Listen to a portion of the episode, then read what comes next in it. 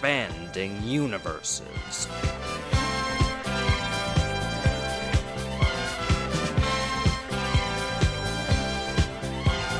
Richard Belzer. That's Yeah, Richard that's, Belzer. That's it's gonna Manny be a bummer when he dies because he was like a legendary like '80s boom comedian. Yes, stand up. Yeah. That's what I was about to do. That's what I was about to say. I mean, he was you know percolating in the '70s, but like yeah, he really thrived in the '80s. And the, the interesting thing about Manny Munch is like he was created on another show.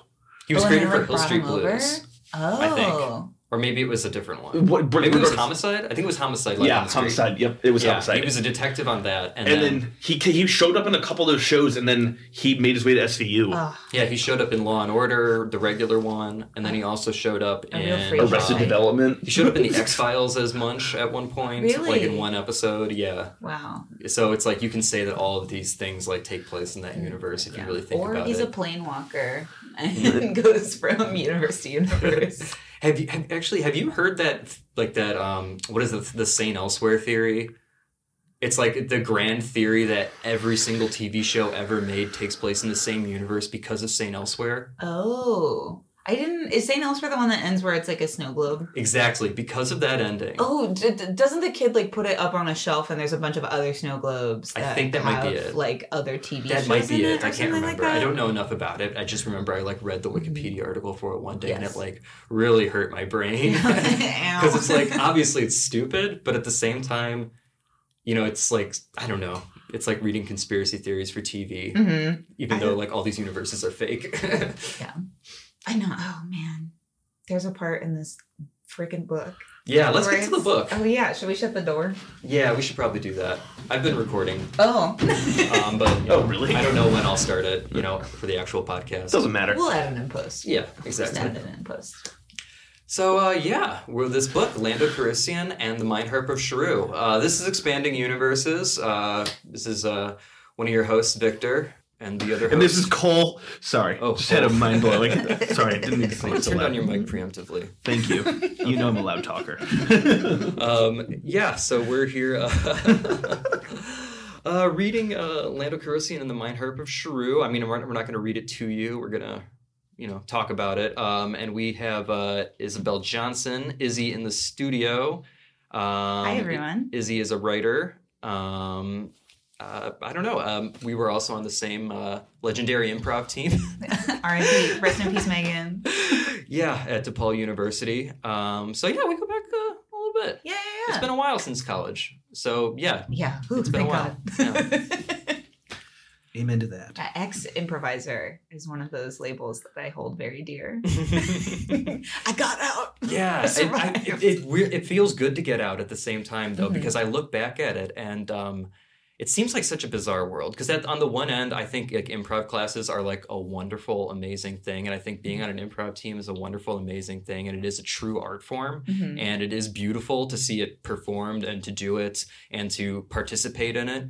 But at the same time, it is a fucking cult, and they gouge you for money. And also, Charna they Halpern exploit, is your, they exploit your labor. That's Yeah. the one thing. I mean, I have a lot of personal experiences that I don't think are universal, but I do think the one universal thing is that they ask you to pay money, or like us in college, or like they round up a bunch of 18 year olds who don't know any better and then are Mhm. like, come out here, we're going to charge your friends $5 a ticket to see you. And then that money just goes somewhere, yeah. but not into my pocket. So, Victor, you were you were my introduction to improv in the world of improv. And years later, when BoJack came out, that whole bit with Todd. That Scientology episode. Ooh. It Still was- have not seen BoJack. Um, Ooh. I had never finished it. If I'm being honest, I love the show, but it was I'm a person who can't watch things that are really sad, and it gets way too real. Yeah, I love to Um, be dismissive of it as a joke and just call it like depression horse, as other people call it. There's a whole thing where Todd does improv though, and they really play up the cult aspect. Yeah, I think that there's there I've seen I feel like there's been a wave now where we can kind of make fun of improv a little bit more as Mhm. insiders as Yeah. opposed to like outside people. I, it's a lot like Star Wars yeah. and or like nerd culture or anything where people get really into it like Yeah, and I mean there was there was definitely like predecessors like doing it before it was cool. mhm.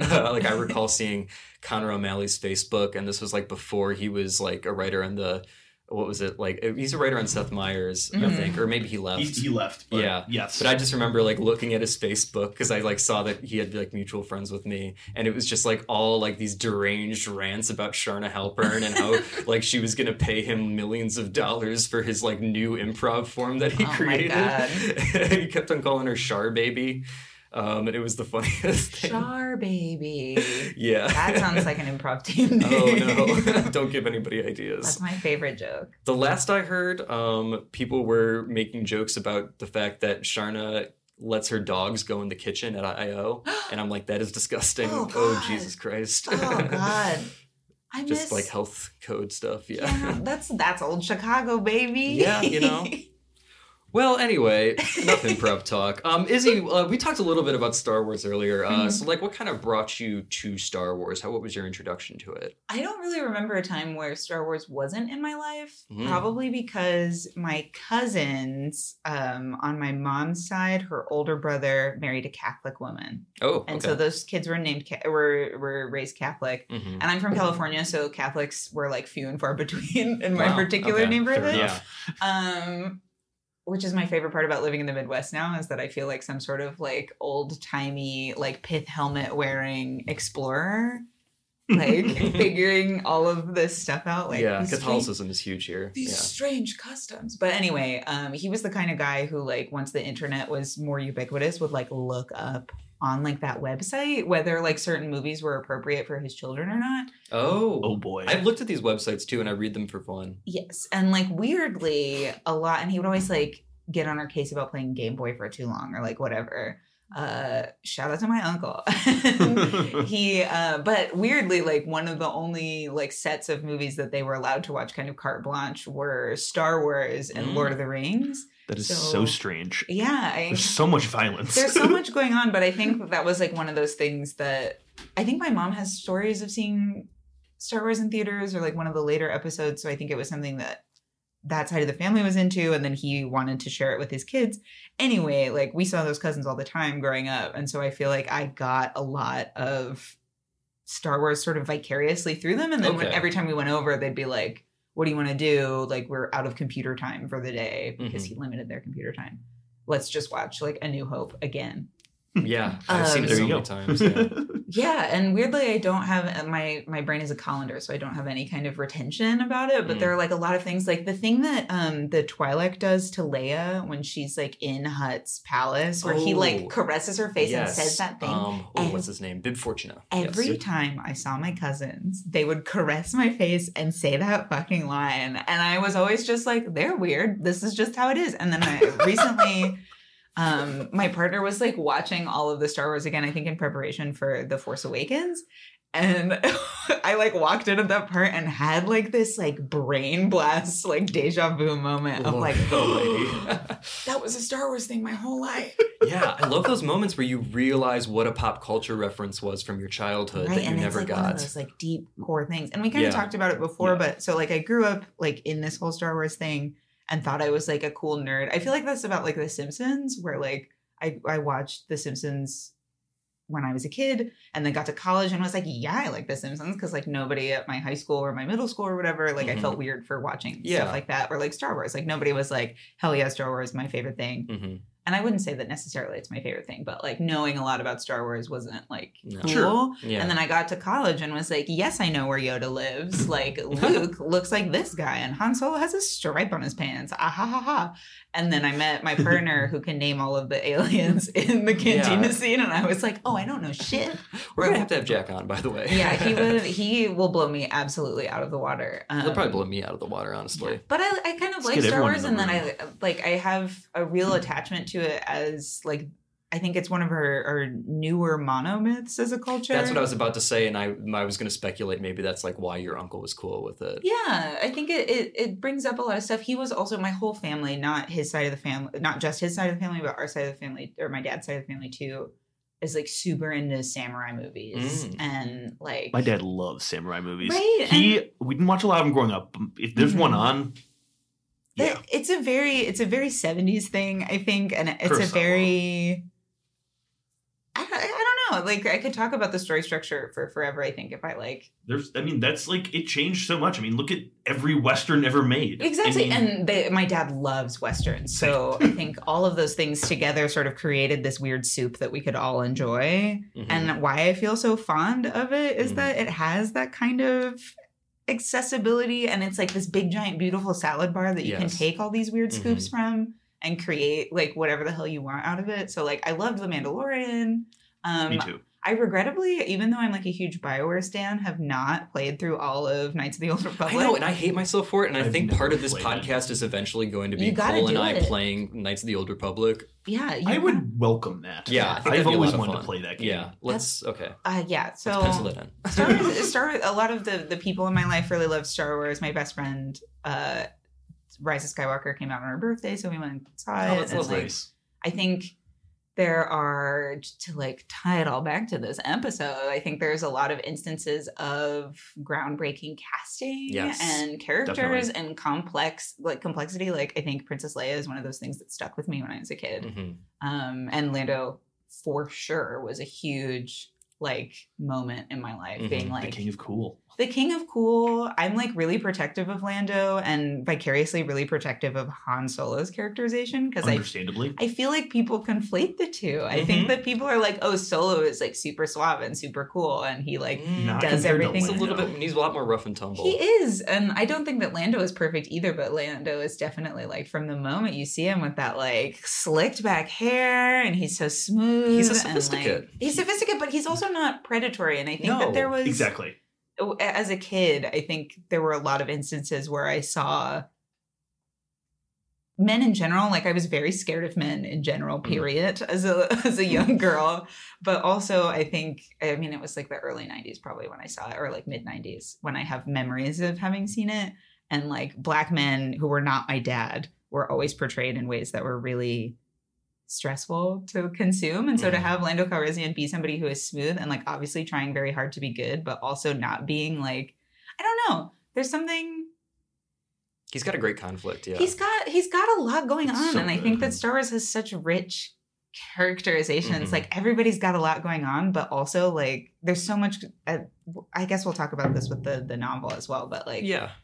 Everybody has so much going on that we don't have time for. And I think that's There's what makes so it much- so interesting. You, there's so much you have to like read into it. Yeah, like the, it's so many dangling threads Yes. everywhere forever, and I love that so much. Like Lando has so much going on. Yeah. What is Cloud then- City? Yeah. What is Cloud City? Still Where don't did he come from? Yeah. How does he know Han? What? And they answer like two of those questions, and He's the administrator, and uh, Han won the Falcon from him. Is that even said in the movies? I don't remember. I think wait, there's a throwaway line, isn't there? Like, something like that. Because that- he's on the used ship. be my ship. Because he has the cape compartment Mm. In the the Falcon. I think. or is that in yeah. Solo? Am I, conf- I can't remember. At remember. one point, he's remember wearing either. Han's clothes. Empire is actually one of the ones that I've seen the fewest times. Mhm. I, I probably yeah, no, I've probably seen New Hope the most. Because it's almost Yeah. like too intense on like a themes level. Like it's not a breeze to watch like Star Wars and Return of the Jedi is. Yeah, you can't just like sit down and be like it's like a happy fun time. yeah, I don't. It's also like it's just like there's like a lot of things that happen. It's like we're here and now we're here and now we're here. Mhm. Like there's a lot of like very disparate. uh But at the same time, everything like is always moving at the same Yes. time. Like Oh, you do for feel like a sense of Yeah. progression. And if like there was one thing that I felt like Last Jedi was lacking was that sometimes it did feel like it was spinning its wheels because it also did that same approach where characters are in disparate environments. Um, For sure. um, but like um, I didn't like feel like I got like the same I guess meaning um, or feeling of like we're getting somewhere here in terms of like exploring the themes of Star Wars or maybe it was just themes that I didn't wasn't used to Star Wars exploring I don't know I think about the Last Jedi so often because it's just like I'm so conflicted about it in my mind and it's like I feel very overdue for like a full watch now Yeah. that Same. this the I've only seen it saga is concluded Yeah. or whatever. I just started. I just watched the. When we recorded the last episodes, I just finished watching the despecialized original trilogy, Yes. and I just started the prequels again for the Mhm. first time, and that's been weird. But like, I'm kind of like really excited to watch the sequel series. Like, I know they're not perfect, and that's kind of neither here nor there. Mhm. People could talk about that all they want. Like, I think they're fun at the end of the day, and I'm just kind of looking forward to like taking my mind off of it and just like absorbing it. Yeah, I think Star Wars hits that as like a whole at its best hits that kind of middle of the road like it is asking you to consider things like all good art it like asks good Yeah. questions it has complicated characters it has like i don't know meaningful moments and like beautiful cinematography a lot of the times and then also at the same time it's like dumb as hell Yes. and so you're For not sure. like totally bought in like i have a Mhm. hard time i think you mentioned this before we started recording but like i have a hard time sitting down to watch things that i know are going to make me sad Oh, like yeah. I haven't mm-hmm. watched Marriage Story because I'm like I don't I can't I can't do it. I just yeah, same. or like things like that. I have a really hard time like being like I'm gonna sit down and watch a drama if it's not packaged up in at least a little bit of candy coating. Yep. And I think I've gotten more and more like that the older I get. Same. So I love I, I like Star Wars, and then I can like we can have long conversations about it, but also they have like mm-hmm. dumb kids humor and a robot goes beep boop. Yeah. And like it's always been like that. I get to watch Listen. them like like whack lightsabers together and like I don't I'm mm-hmm. like I get to look at a cute puppet every once in a while. That's Yeah. all I need. Baby need. Yoda's so good. Oh my god! Such I a precious baby. we have to do another episode where it's just me screaming into the mic for five hours about Baby Yoda's puppet. I'm ready. You're welcome anytime. I am ready. Thank you so much. Oh, I'm so glad Werner Herzog like fought for that puppet to be kept. That was so Absolutely beautiful and heartbreaking. he Werner might have been my like if Werner wasn't in Mandalorian, I don't know if I would have held it in as high of esteem because that's what Really? got me right off the bat. oh, you were like, oh, he's here. It has to be good. well, even I don't even didn't even know if it was that. It was just like I love Werner Herzog and the fact that he a agreed to Star Wars after never watching a Star Wars film, Mhm. A true Mads Mikkelsen type. right? um, and then just his delivery and how like evil he was, and it was so good. And then baby, once we saw Baby Mhm. Yoda, I mean that Oh obviously sealed the deal. But I mean, the he he was one of the things that like pulled me in, and I was like, all right, I'm in. Right. Whatever, bring it on. I think it's the dangling strings too. It's like I don't know what this guy's into. I don't know what the Mandalorian's been up to. Baby Yoda itself is like one giant loose string. Mhm. Mhm. And that's like the plot. But and it gets back to that like samurai westerny kind of feeling, which is really hundred percent. Yeah. I think more shows should be like Cowboy Bebop. It feels like Cowboy Wouldn't Bebop disagree to with me, that. or like Samurai Jack. I think is an also obvious comparison. I Yes. think more TV shows should be like cartoons. Perhaps is my thesis. I um, if you need to like go lobby some people to make that happen, I Mhm. will throw my full support behind it. Thank you very much. I mean, cartoons are. You know what? I'm, I'm just like one final thought on this, and I think we should get into the plot of the book. Oh yeah, Um, yeah, the thing we're all here for.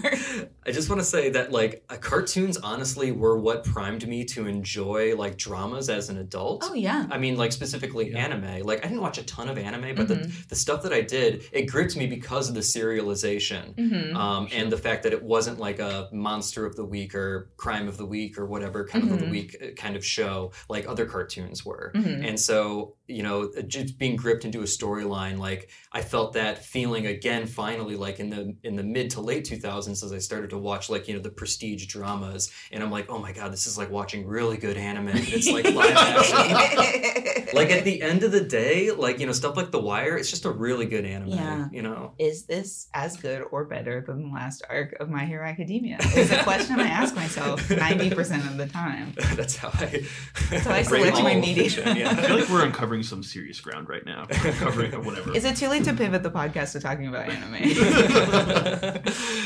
there is like a Star Wars manga. Have you guys ever seen Yes. that? Oh, I'm. Uh, hopefully, my friend isn't listening to this, but if she is, uh, surprise ruined. I'm trying to get a handful of them to give to her and her girlfriend who just watched Wow. like the original series for the Wow. first time. I've only seen like panels online. Mhm. It's on so cool. Amazon, weirdly enough, Wow. which I'm trying to shop less from. But you Mm, know, yeah, for an obscure anime, we feel like all that's a good one. try. They're everywhere. So this book is also um, problematic in some ways, much like yeah. Amazon. Many ways. Um, Lando Calrissian and the Mind Harp of Sharu. Uh, so, I guess to give this book a grounding in expanded universe history, um, this comes pre um, RPG source book. So, this is a time when there is no real expanded universe canon, um, and writers are just really just going into the deep end and making shit up. And so, previously, we've only had Splinter of the Mind's Eye, which uh, came out a year after the movie.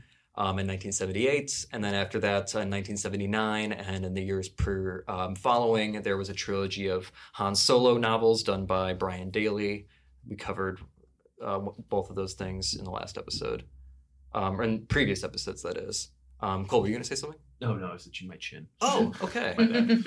Um, so, uh, bringing it back to the history um, of how we got here. Um, so, there was another movie released in 1980, as we all know, Empire Strikes Back. Um, and a new character introduced, Lando Calrissian, um, a character ow. who there was an enormous fan response to because finally there's a black person in Star Wars, but also he's an amazing character at that. Mhm. Um, and King of he's just he instantly becomes one of the most iconic Star Wars characters. And so they're like, well, we need some books about Lando Calrissian right now. And so for some reason they decide to hire a libertarian sci-fi writer. Was he libertarian at the time? Yes. Yes. Ah. He joined the party in the 70s when it emerged. Ooh. Mhm. Yeah. He won awards for being a libertarian science fiction writer. Ah. That specifically. The uh, the OG. My guess was In on the that ground floor. as like a he was like a boomer. He's born in '46. I'm guessing that he grew up like in the hippies, like the hippie counterculture, like atmosphere in the 60s and was like man i really like smoking weed and doing acid and stuff but i'm still conservative and so then he's like hmm there should be a name for this and then he invented libertarianism he himself, the Yes. founder, He with was this the founder. novel, the sacred text. it's the foundational text His name, he, his pen name is L. Neil Smith, but his real name is Libertarian. Ah. Just portmanteaued his name. yes. Isn't his actual like government name like Larry or something like that? You only do the hot tip as a, a fiction writer myself. You only when you choose your writer's name, you only do the first like if you're like L whatever, it's because you hate your first name. His first name is Lester. Lester. Also, so that, that tracks. a tough a tough name to be on the front of a book about spaceships. But you know, True. Um, so I mean, you know, yeah. So this guy's a libertarian, um, and it's kind of weird, and it does infect the text to some degree. I was surprised a lot of people on Goodreads was just like, "Yeah, it doesn't come across in the text at all." I think that's great, and I'm like, "No, there's like there's some stuff in here." I don't There's think a- I quite understand enough about libertarianism to have really picked up on it. well, but I do I'm- have some yeah. opinions on Lando's sort of weird middle rail writing. So that Hmm. might be It might cut- libertarianism as I yeah. understand it. I don't fully understand it myself, but there was certain things that I picked up on in I'm sure it Mhm. definitely There's a lot of it fucked up politics in here in general. understatement. Yeah. So I'm I'm somebody that spends a little bit too much time on Twitter, like left politics Twitter. So I I know all You've about got- the you've evils of the dialed in. Libertarian Party. Um, so I'll uh, I I'll I'll, I'll, ex- I'll held his hands expose the bias. I will expose the bias in this book. Um, but one of the good things that it does do is it introduces a piece of foundational canon um, to the Star Wars expanded universe, which is the card game of Sabacc. Hell yeah. This this ends up being you know such a significant thing that it ends up being recanonized uh, in the Disney movies with Solo, which I am a defender of. That I think is my favorite of the if we're talking about like things that maybe posit interesting questions sometimes and are also dumb as hell. Solo was like, ooh, like right in the middle. It understood the It's tone really of Star good. Wars Yes. in a way that I feel like other Disney properties from that universe have not. Mhm. I just I'd agree. I I do I get a little as the fan base is growing, I feel like they feel compelled to be like we have to create adult things. Like Rogue One felt very much like we need to create an adult hmm Star Wars, and then Solo was like, no. Yeah, that's yeah. Uh, Rogue One's probably my favorite Disney property, Mhm. but it's I think more to do with like the succinctness and like Mhm. tight plotting. But it is very adult, whereas Yes. Solo, like you said, yes, and I complete think, opposite. I think there's definitely room for Rogue One, uh, but Solo really scratched an itch that I Yeah. felt. I was like, where's the dumb stuff in. Yeah, Rogue One? I was like, I every shot in Rogue One lingers a little bit too long when Yeah. people are dying, and I'm like, this is horrifying. I'm very like, sad. yeah, it was very it's like emotional. kind of like uh, fan servicey too with like the action. I mean, like I just like I like felt like kind of like sick to my stomach watching Mhm. like the what you could clearly tell was an added Darth Vader scene. Yes. Um, I was just like, oh, this is so bad. It's just like, oh, oh, it's so cool that Darth Vader kills everybody. Oh, he's such a badass. Oh, I love it. And it's just like uh, it just like gets away from like the character and what the character's Mhm. supposed to be like. He's like supposed to be like menacing and foreboding, not like you know a fucking like Kylo Ren. yeah. Ah, my Mm. son, Kyle Ron. But like standards for villains have shifted over the years. I guess. I guess so. Whatever. I think the standout for me in Solo was I was very nervous about, as I've said before, like Han's characterization, which I think they nailed pretty well, Mhm. and then Lando, who I was also very protective of, and I feel like Donald Glover knocked it out of the Oh, park. I having him was a slam dunk. fantastic. Yeah, I thought the that sub, the Sabacc scenes were fantastic. Oh, yeah. They were. I thought But some yeah. of the best parts of the movie. 10 out of 10. honestly. Glad we pivoted back to capes. The Fine. cummerbund thing in this book is truly wild. Yeah, I'm do really like that he. it. I do like that he hits the clothing a lot. I'm like, that's one of the few things that I feel like he does get right about Lando. Mhm. He was just, you know, really hung up on the cummerbund, but as a whole, he does talk about clothes. Yeah, He does. All the time, There are every like some moment. moments where like he'll describe like an article of clothing, and I'll be like, "Oh my Yes. god, please." Thank you. It's just like we know what gets Lando's goat, and it's looking fly as hell. Yeah. And that's what he does this whole novel. he looks fly. I like I liked that he points out I think for, I'm putting the cart before the horse a little bit, but I do think that his sort of constant assessment of things as tacky or not tacky could have been employed well. Hmm I don't think they did it this time, but I thought it was an interesting move to be like he is an appraiser of everything. Yeah, It was a little um, what's the term? Like bashing something over the over the head. It, was Yes. it was blunt. Is what I'm trying to say. Handholdy Yes. is uh, the fiction go. workshop word. Ah. Thank you. Didn't know what I was trying yeah. to That, say. that's one thing that actually made me excited about having you on was that background you have in, Yeah. in fiction Well, writing. this isn't the first novel you've done. You did uh, the one, the previous one. Well, this. yeah, no, of course. I'm just saying, like, to uh, like, you know, have somebody who Mhm. can actually, like, you know, really do like a, a good analysis of. Uh, Wow, like narrative Aw, fiction. shucks. I don't know. It's cool. Like, I don't have that training, so. I did read a lot of sci-fi. I, I, I guess as we like launch into the background of this, um, I was constantly wondering who the audience for this book was because, like, when I was a kid, I read a lot of sci-fi and Mhm. like fantasy novels like this. But there are very hard turns in this novel that like would alienate like a nine-year-old me, no matter how much I loved Star Wars. Understandably. So I'm curious to see if you have any background on that, if the internet illuminated anything, or if not, I mean, I, I probably could if I had done a little bit more research. but what I will say, and this is what my theory is, and I think this happened with a lot of Star Wars authors, was what happened was, um, so I think like the was it Ballantine had the license at this point. Um, this is Del, published by Del Rey. This is Del Rey. Del Rey had the license at this point. Um, and so, you know, Del Rey's got like a stable of authors, and I Oh, believe never L. Neil. Smith was in the It's both. stable. Oh, is, yeah. Well, is, is, isn't Del Rey an imprint of Ballantine, or is it the other way around? uh, Del Rey's an imprint of Ballantine. I fucking Yeah, hate the publishing world. I don't understand it, but I think that's how it works. well, anyway, so he, Valentine he gets Star Wars on every other weekend. Del Rey has it for most major holidays, Mm. except for summer vacation.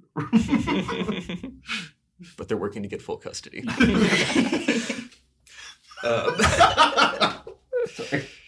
Uh, wh- what I was going to say is, so he was probably in the stable of writers, um, and so they like, hey, you want to do a Lando Calrissian book? And he's like, sure. And but what he doesn't tell them is that he had another book that he had already been thinking about, and he's just like, I'll just make it the Lando Calrissian, the Starless book, and that's probably why it feels like so bizarre for a Star Wars book. Yeah, it has a very strong whiff of like. I mean, I guess there wasn't like a whole lot of Star Wars like meta to consume in order to inform your kind of book, but it does Mhm. feel like a real hard veer from what Star Wars was really like. Yeah, like too many Agreed. too many scoops of fantasy and There's not just- enough scoops of samurai Mm. or western or the that. 70s. It's the wrong scoops, basically. The wrong scoops. The Wrong scoops. I, I've been. I, this is like a metaphor I'm clinging to, and I don't think that it's working. But that like Star Wars or any like large property like this is like a beautiful salad bar, Yes. and when we like approach expanding the universe and like telling stories out of it, you got to take the right like assortment of things. Like you can't just take a huge scoop of cherry tomatoes. Mhm. And like, sure, it will appeal to people, but like, it is not a salad. I also it's think- exactly what we were talking about earlier with food and you know improvisation of Yes. food. you just gotta you gotta get those levels right. You gotta make Yeah. sure everything is Mhm. appealing. And you know. can tilt a little hard, like Rogue One went a little hard on like the arugula, and like Solo went a little hard on like the ranch dressing or whatever. But it still felt like a salad at the end of the day. And also, So but also at the same time, I think you. people should be in, introducing new ingredients that aren't necessarily just modified version of existing Right. ingredients. Rian Johnson was like, "What if I take these wontons from over here and like threw them on top of this salad?" And a lot of people were like, "I don't appreciate that you went to another station and grabbed some things, but at least we're trying Yes, new things." at least Rian Yes. tried new things. Mhm. I think that had god, I'll defend Rian. Yeah, no, I, will die on that hill. I will go on the podcast record as saying I really liked the Last Jedi.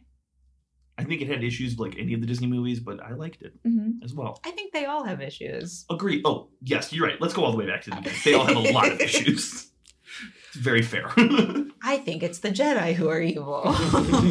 there it is. Ah. Woo! All right, see you guys later. um, so Lando is on an asteroid called Oseon 2795. Um, and uh, it, so from what I understand, it's like this asteroid that is like uh, orbiting like this like kind of resort world, I guess. Um, I, I have very poor reading comprehension, so you guys are gonna have to help me out here. Um, when it comes to fiction, I can read fucking like, you know, nonfiction stuff all day, but like when it comes to like reading like yeah, like novels, like I have a hard time remembering things. I think I also think that this novel is really information dense in a way that is not helpful to the reader or to the content. hmm Like it's just uh, it's uh, we'll talk about it, but there's a lot going on. Oseon 2 2795 is a uh, mining asteroid. Yes. Okay. Ah. And he comments about like how like it's like propped up by slave labor, and I thought like, oh, is there going to be some cool like you know commentary on that or whatever, like on capitalism and stuff, and like Of course not. We didn't really, yeah, they, they like started to go that route. I mean, that's more or less what all of uh, the solo book was. yeah. Whereas Uh, this guy, he's just like he's just like thinks it's cool and good. Yeah, he's Mhm. fine with it. Lando Um, never he always thinks about things, but he never actually comes to any kind of conclusion. Lando's a very annoying, like not annoying, but like I'm, I get very an- aggravated with the way that he's been characterized in this book. Yes. Same.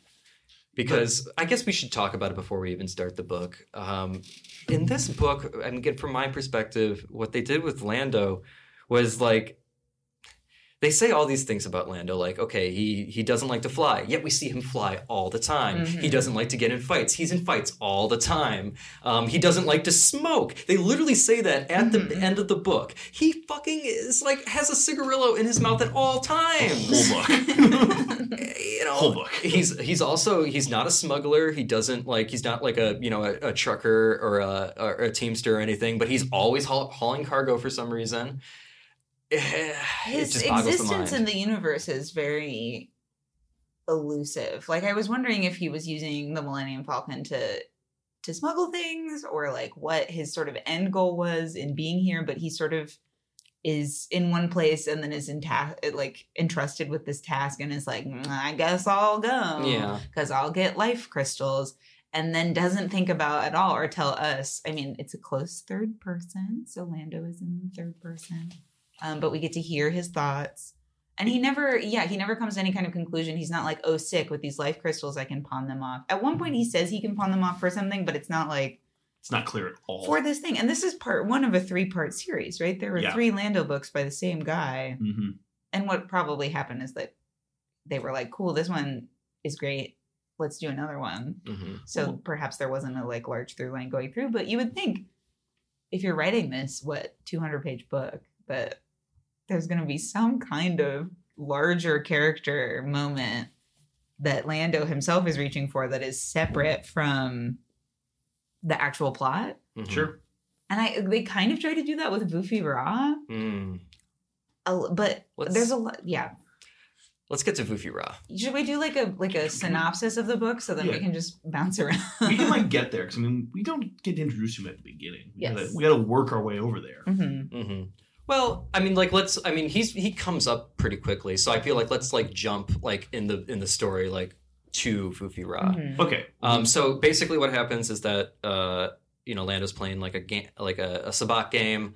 Um, and there's like this professor there, and he's talking about this thing called the Mind Harp of Sharu, which would Treasure would wake wake up like the the Toka uh, people of uh, Rafa, the Rafa system, Mhm. and like you know make them into like a more, I guess like spirited people or something well, they're like the- because of this like yeah the Sharu yeah yes, they are perceived or they're told. To, it is told to us by the book that they are dumb and subordinate by nature and like generally a subservient species and also look hella old for some reason. Mhm. yes And so I'm the kind of reader where I'm like, oh, you're telling me this directly. That means it's not true.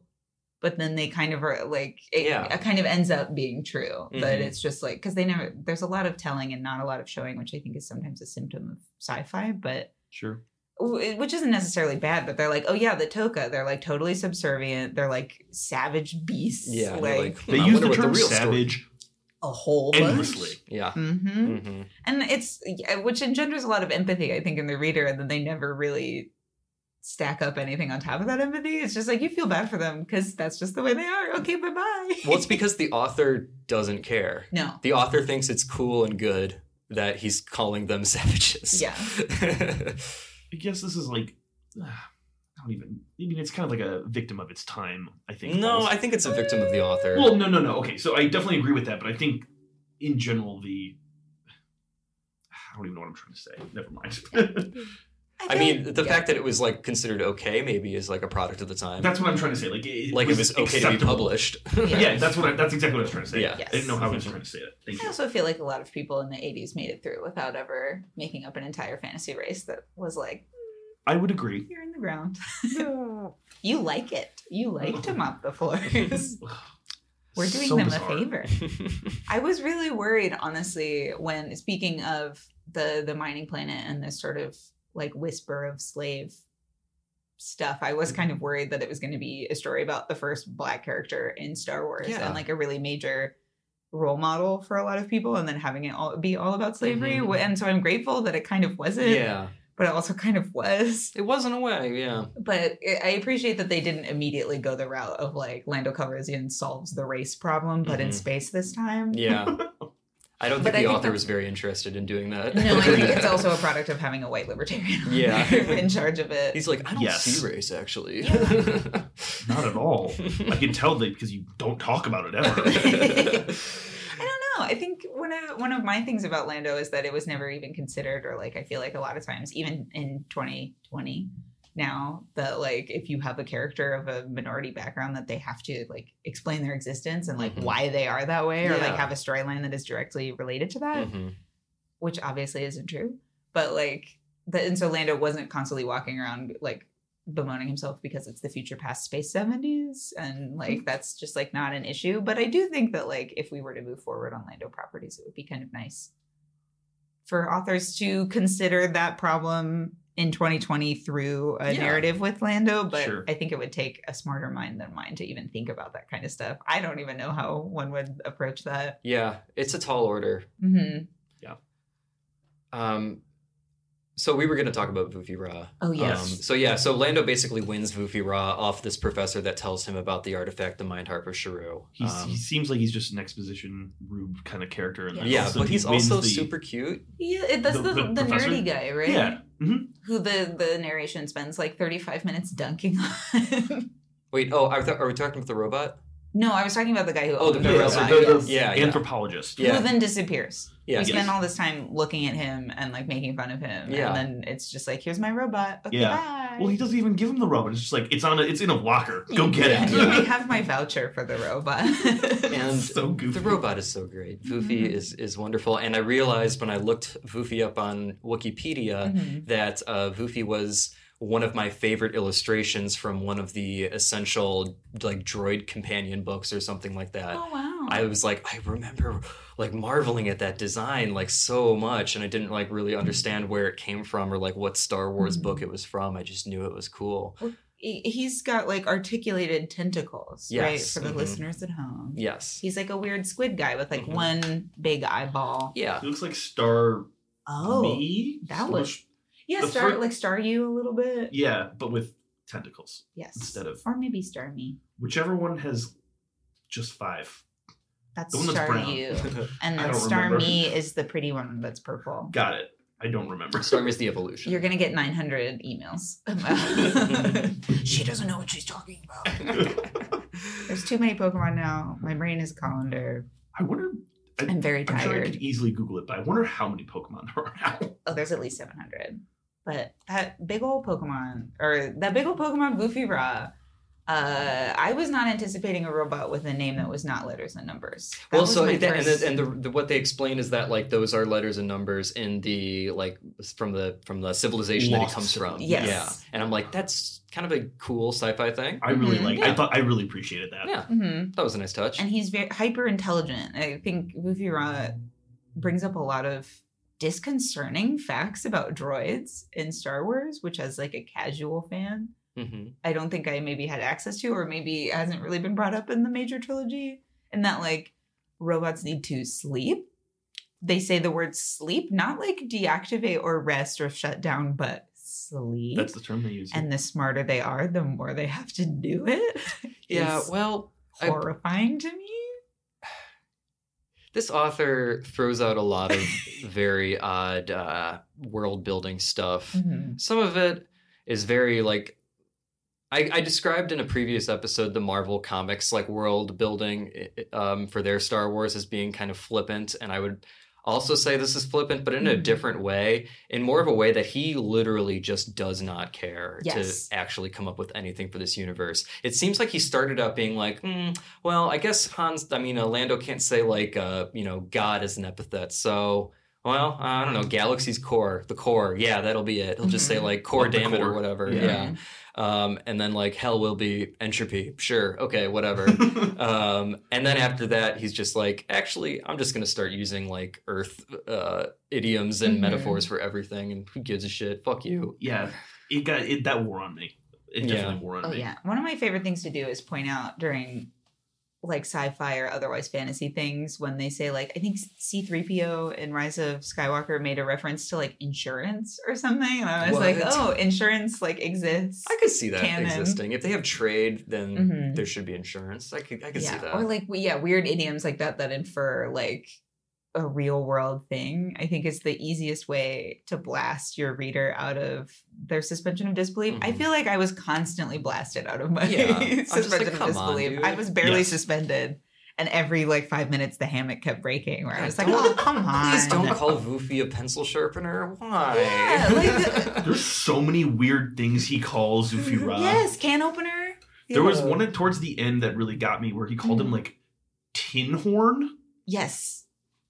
Okay. I what? like okay tin is a thing like i feel like the easiest way to do that and i mean that's the hardest part about writing like compelling sci-fi is when you come up with a universe where it's like well we don't know if this thing exists or not then you have to justify its existence in that world and he could have just like you know maybe come up with other things like that's why we have things like scruffy looking nerf herder and we have Yep. things like laser brain and like Yep.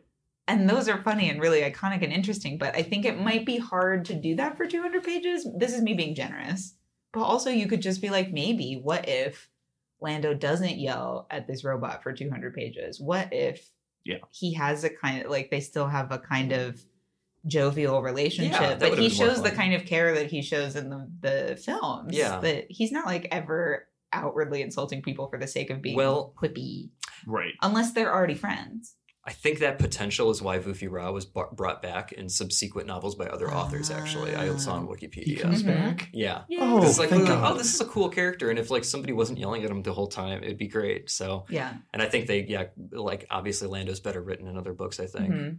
I don't know. I'll have to read them. I haven't read 'em yet. We'll get there Um, eventually. Don't you I worry. believe him. I heard good things about the comics that they put out about Lando. When um, are they like new ones or yeah, ones? the Force Awakens. Uh, right oh, after I Force saw, Awakens, and it's like, Lando oh, one. I saw some of the uh, a couple panels, and I'm just like, wow, they did a really great job of blending Donald Glover and Billy Dee Williams uh, features. That's so lovely. Yeah, I think that reminds me a lot of improv too. Like I feel like um, I talk about this a lot with like D and D and stuff, but like I think in anything, I mean, improv, you're creating fiction. D and D is improv. Fiction is you playing improv with yourself. but like, it's so much easier and more compelling when your character says yes to something Yeah. than by like he, him getting this robot and being like, oh, I guess I'll have this Yeah, robot. he's so or like, yeah. don't call me master, which Mhm. like is funny a couple times. It gets but old. like, oh my god.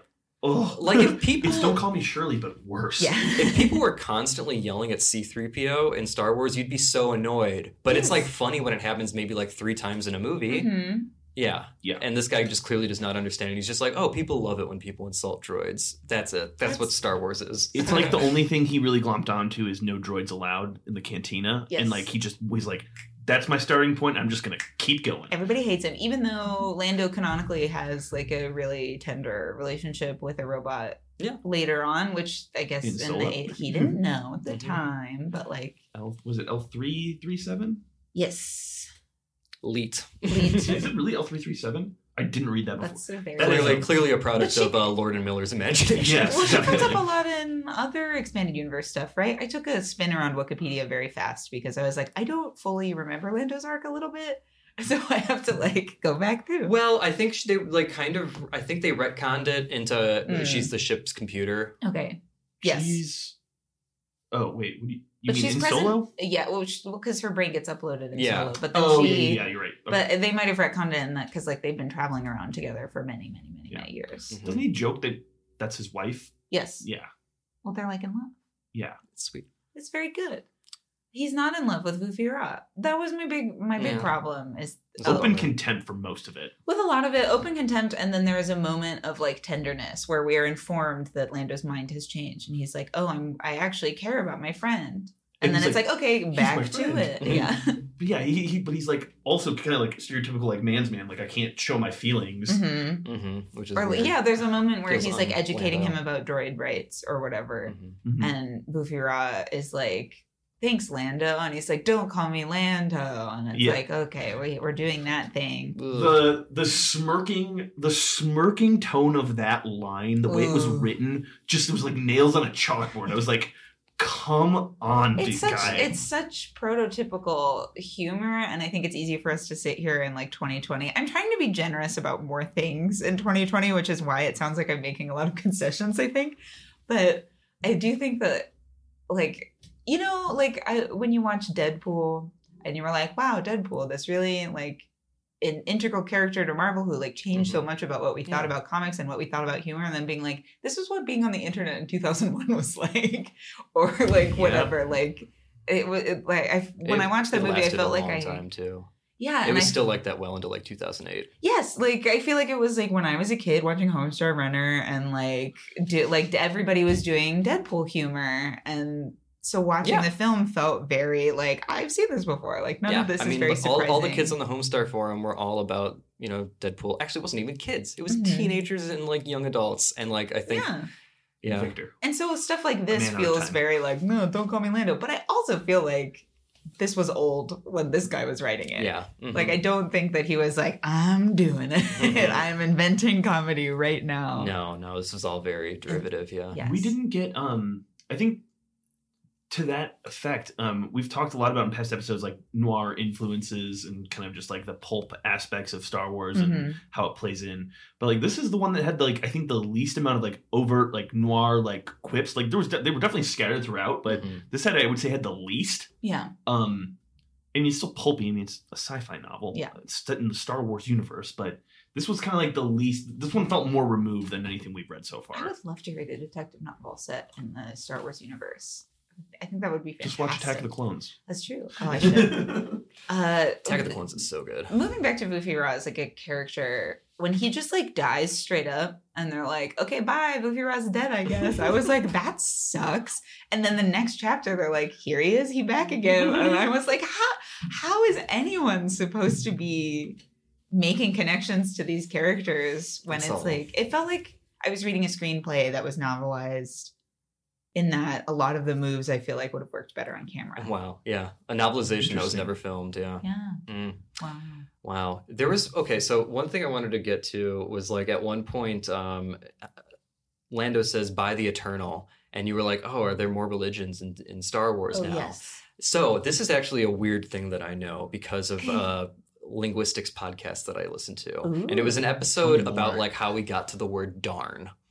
And so by the eternal is a very old timey way of swearing. Oh. Um, because it comes from the um, earlier epithet, which was um, by the eternal damnation. Because in the olden days, the very olden days, the worst swears that you could possibly swe- say were religious ones. Mhm. But saying like you know stuff like you know like uh, cunt, dick, you know that kind of stuff was like whatever. Who gives a shit? Like there would be people who like would have like the last name like grabs dick or whatever, you know, and like it would just be completely normal. Um, yeah, so like that would be like a, a, a, a thing that people would say, and then it eventually got shortened to by the eternal, and then people would just start saying eternal. Then people just started saying ternal, like you know, it just got so like um, in, Like in trying regional dialects, yeah. Um, and then eventually that mixed with you know the word for damnation, um, and eventually worded like you know damn, eternal, turn, damn. It, it somehow became darn. We don't know how it happened, but it became darn. Ah, the human language. Yeah. It's also what you call when you like sew up a hole in Yeah, clothing. that's a that's a different etymology. apparently. it does. Yeah. But But yeah, it's such a bizarre bizarre journey for that for that There's- phrase. yeah, there's a whole bunch of epithets and like swearing and cussing and stuff, but it's always kind of vaguely gestured at. I'm Mhm. I, I'm interested in Star Wars like in terms of religion. I thought it was also weird to read an entire Star Wars novel that doesn't mention Jedi like Yeah, that was so weird. at all. No Like, force. Not even somebody being like those kooky space wizards Mhm. like floating around. We have a literal wizard who's not a Jedi or a Sith. Yeah. He's just a he's just a guy. I like, think that was because um, they wanted to have like a. Um, so this guy wanted to have the Sith in this. I'm re- I, this is one thing I did research. Um, Mhm. he wanted to have the Sith in this and have like an order, a special order of the Sith, um, and that that wizard guy would be a part of it. But Lucas was like, "No, you can't fucking do that." Um, so yeah, that, that tracks.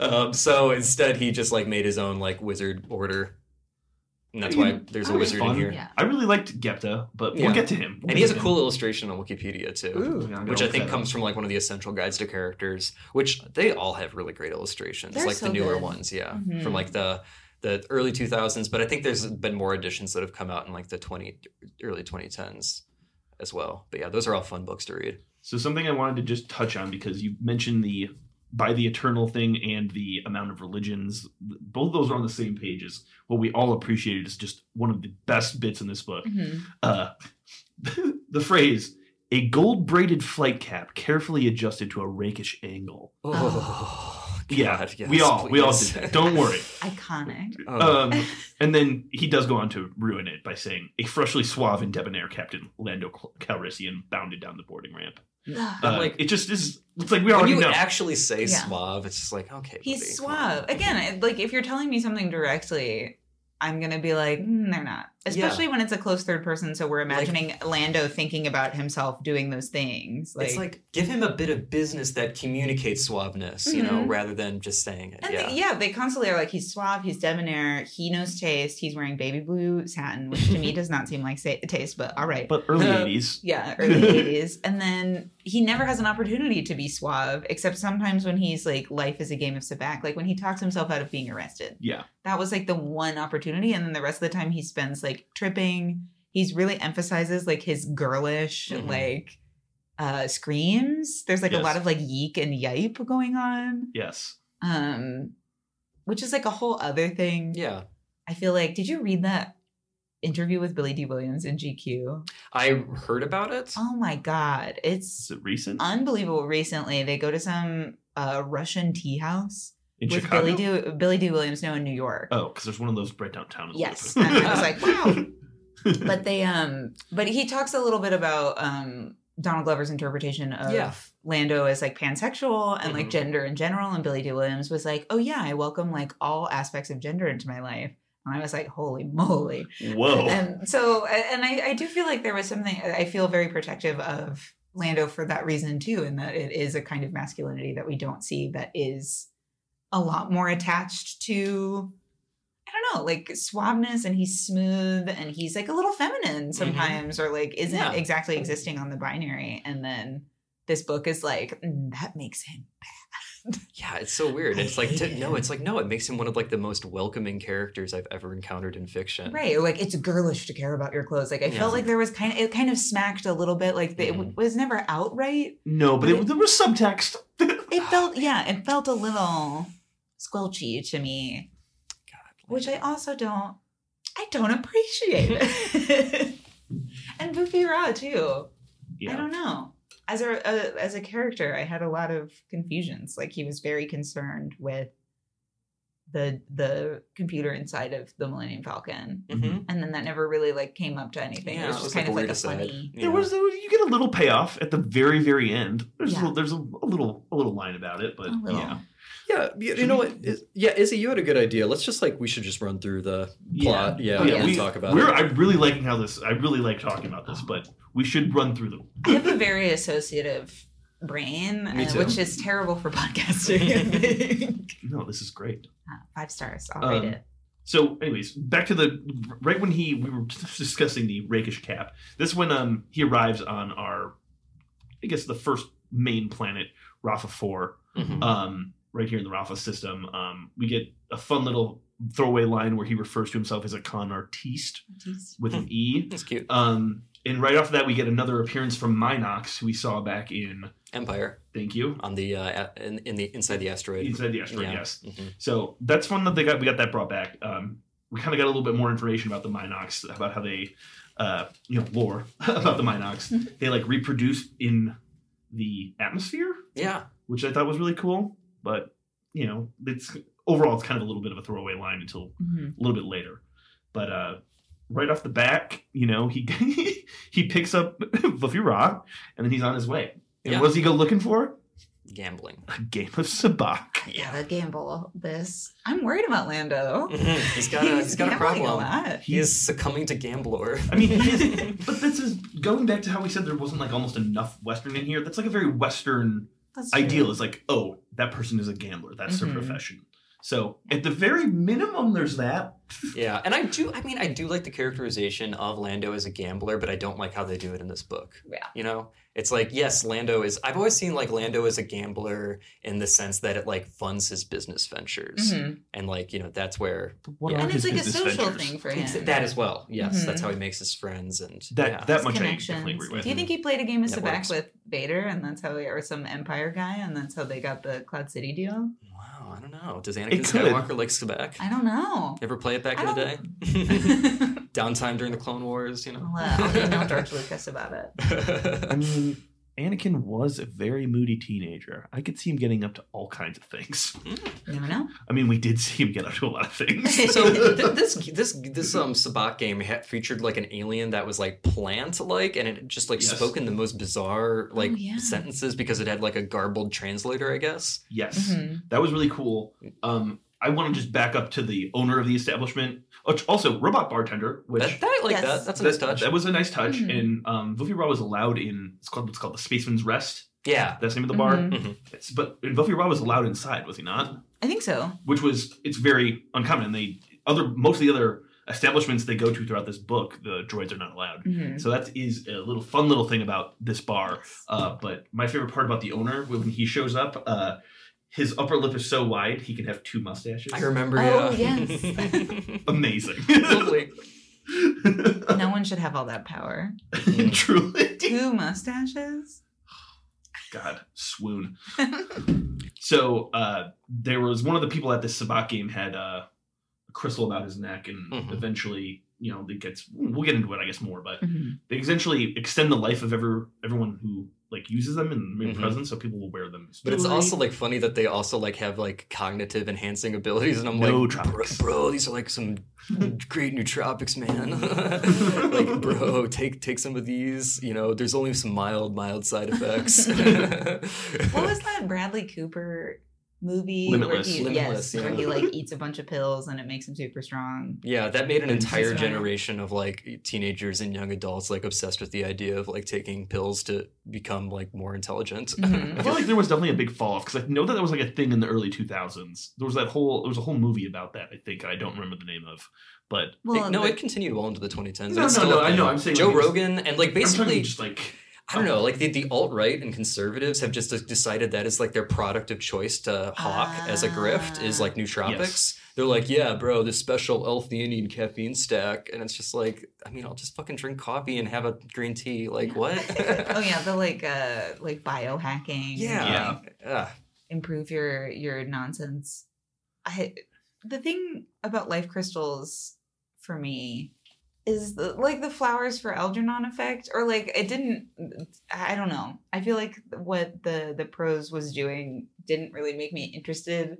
hmm Again, it was that that that problem of you're telling me that it extends your life, and so I'm like, okay, like Yeah. I guess that's a Star Wars thing. There Yeah. are crystals here, Why and then does it turns have out to really be a, a significant plot point. Mhm. Yes, payoff is pretty good later on. Oh yeah, yeah. Fair, and just saying, like, Yes, I I'm saying appreciate. it's great. Yeah, the flowers for Algernon effect. I think I was helpful in that it wasn't just like a MacGuffin with limitless power.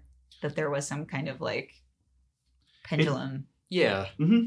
it did seem it seemed it seemed very MacGuffin esque at the beginning, but Mhm. it, thankfully it was did not it did not end up being that. Um, but yeah, um, this Sabacc game is also where we are introduced to the Toka or Taka. I don't know how you all say it. Yes. Um, which we've already touched on. The Yeah. uh, I noticed in their one of their introduction words it's subhuman. Yes. Mhm. Um, savage is thrown around a lot. Very problematic. hmm And a very human centric orientation of the galaxy, which I feel like Star Wars Yes. isn't concerned with at all. So weird. But but in some degree, um, it is like it was in the expanded universe canon previously that the Empire was specious to a degree. Oh. And that's I think That that makes that sense. they made that into more of a thing. I think I, I I haven't really read these books too much, but I think it comes from like the Thrawn books, Mhm. where part of what makes Thrawn like so impressive is that he was able to rise to that level of power within the Empire despite being a chiss. Ah. Um, you know, Interesting. yeah, something like that. Yeah. So I don't know if that's like still a thing in like the uh, new Disney Star Wars universe Mhm. where the uh, the Empire was like specious, but yeah, th- this book does not make that interesting at all. Like because like with it, with that, it's like okay, just more evidence that the Empire is like this you know evil like fascist you know regime. Um, but with this, it just really serves no purpose. Mhm. Yeah. And even if we are taking these novels as like pre canon, which they are, they're supposed to take place before he meets Han and before he's saved by the Jedi Order and Mhm. becomes a good guy or whatever. We we have to I don't know. It just doesn't seem like even if you were like a space ruffian, which it doesn't seem to be clearly communicated that Lando is at this point. He just likes to play poker so that he can buy more clothes, I guess. That yeah. The Yeah. fact that he immediately is like, hmm, this seems kind of whack, but I guess it's fine. Yeah. He just seems to have very if we're believing that like the forces inside all of us, guiding mm-hmm. us to be better people, or the Yeah. pseudo Christian nonsense, then like, Lando doesn't gel with that in this book. Yeah. yeah, wouldn't he have some kind of thought to it? Though I guess he he isn't as redeemed because the third movie isn't out yet at the time of this publishing, right? No, So- I don't think Return was out. This came out in '83 though, didn't it? Oh, did it? Yeah, but while he was writing it, Oh, I'm yeah, sure okay, they didn't. yeah, I'm then sure they didn't send him. Yeah, in, this uh, was like this was released this summer of uh, of Return of the Jedi. Yeah. in July. Uh, just to put it in context. Um, so talked about the life crystals. He's at the Sabacc game, and then goes back to the hotel. takes a little nappy nap. So does Vuffi. And this is where things go sideways. Mhm. Yeah, and we also get to see um, the author's uh, distrust of the police, which is one of the few cool things about libertarians. but they don't always walk that walk. Lando said a cab. I do want to go back just for one th- good throwaway line, just because we need to. I need to say this one. Uh, before he leaves the like during the Sabacc game, one of the guys was like trying to you know barter, saying like I don't Mhm. have any more money, but I have X Y Z, and uh, Lando says no, but he says it in such a goofy way. Um, Sorry, old fellow, but it's cash on the tabletop or nothing. Business is business, and Sabacc is Sabacc. Which Wow. I can totally see. It do be like that. Yeah. Like, come on. it is great. I am. I did have a question while I was reading this. Is that they talk a lot about cash and they talk a lot about bills and there's bribery going on. And I cannot, for the life of me, remember a time where I saw Star Wars money existing physically in the universe. Do we? I think we might see credits in episode one. Maybe. Yes, but I thought he had like a credit card or something like that. He had some sort of like digital Yeah, thingy. It was something like that, I think. Yeah. Because that's like the easiest hand wave you can do to be like, it's Mhm. the future. There's Yeah. no physical money. Mhm. They just have stuff. Yeah. And then Watto's, yeah, Watto's like, oh, credits are no good out here. I remember. Yes, yeah. yes, yes. But Watto, by the way, like it, it really only recently dawned on me, like to the true extent of like how anti-Semitic that character is. Like before, I was like, yeah, he's anti-Semitic, but now I'm like, Oh, wooga. holy shit, this is like disgusting. Because like I just remember, I, so I watched episode two again, and in Mhm. episode two, it's just like in case you didn't get it the first time in episode one, it back. like really beats you over the head with how like he's got a hat now. Um, Oh, and like, he does have a hat. Yeah, and like his like he's got basically like a like a scraggly beard and just like the the the the, the elephant nose is just like so clearly a hook nose, and it's like it's this is worse than J.K. Rowling with the goblins, man. Oh, man. Man. Oh God. Oh, yeah, I never. that's the part that's Never that, thought that about put it the over the Harry edge Potter for me, thing. where I was just like, I truly get it now. never thought of that. Ugh. It's really intense. Oh man. oh, God. All right. yeah, George Lucas loves to uncritically reproduce racial stereotypes Yeah. from the 20th century. Woo! Which All is right. not setting setting this novel up for much success in terms of yeah, nuances between hmm relations. not a really good foundation set there. Yeah. Mhm. Um, yeah, so the cops bust into the hotel.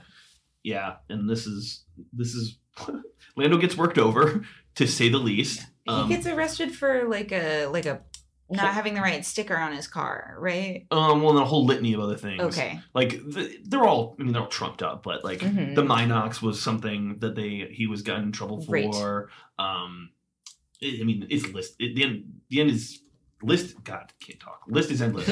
um, Victor, I think before we like when you got here earlier, you had talked about um something very integral to the libertarian author and Luffy Oh, Rod, yeah. and this is when we get introduced to that a little Yeah, bit. so Vuffi Raa is a pacifist, and I'm like, oh my god, this robot literally has the non aggression principle programmed into it, and that is like one of the foundational things to libertarianism.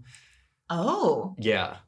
Did you think? Did you consider I, that? I don't know what that is. Oh, okay, yeah. So it's like a it's a libertarian thing, and it's like basically like libertarians are like if people all follow the non-aggression principle, that means we don't have to have government. So like it's like their their view about like you know how like anarcho-capitalism can work, basically. You know, Ah. all voluntary associations and stuff. Blah blah blah. If we all agree to not hit each other, yeah, then we can do capitalism right. There's a lot of great jokes about it uh, when Rand Paul got into that fight with his neighbor. Oh yeah, I was in Kentucky at the time. It was a great. It was a great day. I can imagine. Uh-huh. Broke seven ribs. Piece of shit. Um, So that I thought was interesting. I feel like, yeah, that he's like, oh, I'm programmed to not be able to hurt humans, and I was like, that's convenient. And then Yeah, they do like, but also he's pro- he's allowed to lie. yeah, that was an interesting like. I mean, I guess because that can serve another function. I Mhm. suppose, like a, an altruistic function in some ways. I suppose. Yeah, or or well, I guess this is coming from like a whole speaking of problematic sci-fi writers, like uh, Asimov understanding of like robots, which I feel like Mhm. informs a lot of characterizations of droids, which were kind of like the next thing is that there were like evil fighty robots, and then there were good robots that helped you and looked like a trash can, Mhm. and then Vuffi Raa is like somewhere in the middle. Well, and he doesn't look like anything. Like he looks like a starfish with tentacles. Yeah, he is. He's an ancient technology, I guess, and the fact that he's not allowed to fight, even though the he was made by the. We'll get to it. Never mind. I'm gonna I'm gonna percolate on this, and we can keep moving. Um, you you were talking about the droids meant to kill things, and that reminds me of when we were reading the solo novel. Uh, there's a great bit where like basically the big bad is just he really likes watching robots kill each other. Like that's what like gets his goat. And he has this like big fancy killing robot for Uh. killing other robots. Very It good. was great. Yeah. He was a very intense robot. Um, which um, so he's brought before uh, what's this guy's name? Duttes Mer. Dutsmer. Or Okay. Dudismer. I don't know how you say it. It's Yeah. you know, it's anything in You Star Wars. You read and you say, I don't I've, know. I've got a fan casting for him for the end. Um, after I did some research on period actors Ooh, from the time Ooh. period. Yeah. I'm ready. Okay. Yeah, I guess we can just. I'll just say it now. It was Albert Finney. um, who I didn't really recognize, but I realized he's been in a lot of stuff that I saw. Albert Finney's in a lot of stuff. Ooh. He's kind of got like that same kind of face, and he he was the right age at the time. Um, that kind of squat looking face. Mhm. What has he been in? I don't know. Just famous British a actor. list of things. a list of things. I Oh, he was Daddy Warbucks. That's it. Oh wow, Yes, that's that's the most famous one. Yeah. I think Albert Finney is incredible. Honestly, like great. Who's a, a we're saving fancast for the end. Yeah, Okay, keep him in we'll your pocket. Okay, um, but yeah, so yeah, this is where we meet Duttes Mer, and uh, we get all these trumped up charges. A couple of the other ones Yes. would be concealing a weapon, which uh, Lando makes a point of saying that was on the night tape, like nightstand. yes. Um, and my favorite one, uh, failing to settle his hotel bill, which he He- could not have done. he is currently in the middle of acquiring. I do like the the the continued through the the the expanded universe that Lando always has like a tiny gun stashed away somewhere. Yeah, Mhm. I'd like that. I mean, it makes sense. I mean, that's like you think about like the you know Western. The gambler always has Mhm. like the tiny little Derringer two Yes. shotter or like uh, one of the the slidey arm things. Mm-hmm. um, and it, it- very very fitting for the character. Mhm. Um, okay, so where do we go after that? Um, so like, oh well, basically, so the uh, the, the governor, um, you know, is like, "Fuck you, dude." I don't know. He's this is this is how this is how they get Lando to this is how he gets Lando to do what he wants, and this is how we get our plot. Mhm. Um, I Yeah. mean, he's it's all a conspiracy. this whole this whole thing this whole scene with Duttes Mer is very much something I think we've seen a lot in these other books where it's just like, Mhm. hey, did you know this guy's evil? Hey, look how evil he is. He's so evil. Um, like he's you know it's kind of a bashing over the head. But head. then a little also bit. like you know all, like all villains that are like you know vaguely imperial. This guy is not an imperial from what I understand, is he? no, I didn't get the. But I yeah. didn't get. I mean, But the they- Imperials aren't even really talked about. I mean, Yeah. we get a little bit mention of the Republic, and we get a little bit mention of like an Imperial starfighter. Yeah, but, but Mhm. instead, but we still get the trope of like the you know the the the regional governor or whatever, or like the the bureaucrat, you know, like becoming like a simpering fool by the end, you know, Yeah. getting like you know totally cowed somehow. Yeah, so uh, exactly. uh, that's a nice little Star Wars trope to see again. Um, this is where we're introduced to yet another Toka, and we get more of L. Neil Smith being bad. Is this where we meet Mose? no. yeah, Well, well, he, he comes back when we're back in the Spaceman's Rest. Ah. I said yeah only because the name. I'm just like I was I was just constantly thinking of uh, the character Mike Schur played on The Office, Mose Deutsch Deutsch uh, brother. yes. This is where we met, though. This is where we finally introduced to uh, uh, Sorcerer of Tund, uh, Gepta. What's his? He's got a. That's not his whole name, but yeah. he's a. He comes in with a literal like ninja move, like a flash bang. Mhm. Everyone's confused, and he makes his grand entrance, and Yeah. he's like very condescending, very. And Lando's like, whatever. He probably Yeah. just used some magic. He's like a, past it. a smoke Hearing bomb or you whatever. say all of those words out loud gave me like extreme trauma again. I was like, uh. Well, like my favorite thing about Star Wars is that you have guys named like Klimp Grumke and also Yeah. guys named Luke. And that's like the Yeah. whole spectrum. And I feel like maybe because we're in like a far off star system or whatever, but everybody had names that were all just like bent crunt cruntle. And my brain just immediately ejects. I'm like, what is going on? Like, Gepta, how am I supposed to keep track of all of these different consonant sounds in my head? Again, if I was nine years old, I might be more like fortified to that kind of stuff. But Sure. even still, I like, even when I was a nine year old who had very little things and didn't have to like cram in a whole book on the bus over Mhm. three days, like, I don't think that I would have had the, the, mental fortitude Yeah. to retain a lot of these important character names, especially when a lot of them disappear and then come back. yeah. I feel like I would have put this book down if I if I had read it as a, as a kid. Mhm. I would have taken it back to the library. But as a busy adult, I also didn't really connect with it. So, like, who Yeah. is this book for? That's the real question here. Every- yeah. Uh, people that are so desperate for Star Wars, they'll read anything. yes. this is yes, yeah, and that's about that's about as accurate as you can get. But um, so this wizard, he's got his agenda. Um, but I would like to Well, talk about Gepta just like physically. Oh yes. Oh, Because his he is appearance. very interesting. He's wearing these, so they're from this remote, the remote Tund system. Yeah, and by the way, if like you should look up like the Wikipedia image of him, not you, Cole, but like the listener at home, as Mhm. Cole is describing this because he looks really cool. His um his first name is Rokur, by the way. Al Um, Roker. I was like, what? As played by Al Roker. this I would say this illustration is doesn't really match the uh the way it's described in the book, but that's okay. Um, but basically he's he's wearing these big formless robes, you can't see what he looks like Mhm. underneath, Mhm. and then he's got a turban thing that with pieces of cloth over his face, so you can't see his face. Only his super crazy eyes, and then his voice sounds like it could be being modulated by like a synthesizer, But they're not. but sure. they're, but he can't tell, Mhm. and it, it's really weird. That's the thing that weirds Lon- uh, Lando out is the the voice in the eyes. Yes. Everything else, he's like whatever. This this asshole. Mhm. Um, but yeah, and we get more more exposition and Yeah, more. talking about the mind harp. we learn that Mers, uh, Dutz Mers, is just like you know a puppet basically, and Right. he refers to uh, Rokur as your pusinance, which is just weird. It doesn't come off the tongue. Pusinance, I can't talk. I don't know what it is, but uh, yeah, Yeah. this is where we learned about the, the you know the not MacGuffin, Mhm. the mind harp. Which what does it do? So Lando's yeah basically like forced to go look for this thing um, because I guess he fits the prophecy, um, which is that like a gambler. we don't and know about yet. Oh, that doesn't even come up yet. Yeah, we don't know why yet. Wow. I'm If you're so reading No, no, no, no, that, no. It, I mean, doesn't matter when we talk about it. this is Um, this is just them. Like he's getting Lando's being conned. The con artist is being conned. yes. You know, if you don't do get us the mind harp, and by the way, we don't know where it is or how to get it, but we Mhm. do have this handy key Mhm. that we think is a key. Um, which, by the way, is just that for the famous fork illusion, but like gold. Because why? Yeah, so why that's not? that's another thing that um, they they do with this species, and you and you see like this ancient species that like perished long ago. They had a, an amazing civilization, which is like you know extremely common trope. Mhm. Um, Very. my What did they favorite do? instance of it is the uh, the Dwemer in uh, the Elder Scrolls. Um, one.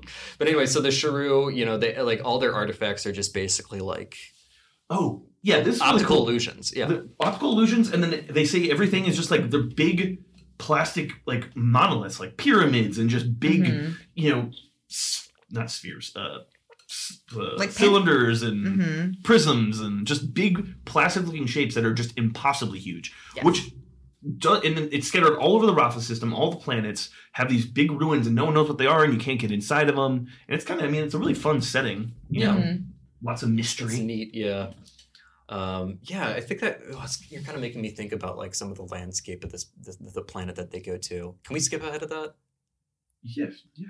Well, not much else happens. They Yeah, get on the they get on the ship. They have Yeah. some back and forth. he goes to a bunch of um this is where that's how we meet Mose is that Mhm. Lando's like okay well I got to figure out how to use this key Right. and basically he just goes and like he sits in like a bunch of bars and he ends up back in the spaceman's rest um and uh that's where Mose comes and that is our our, our third member of the crew Yeah, he's, he's, a basically Toka the yeah. lead singer or something he's got a tattoo on his forehead that's how he could that's how he's distinguished key. He's Of some sort of of in the religion of, as I understood it, in this religion of the mind harp.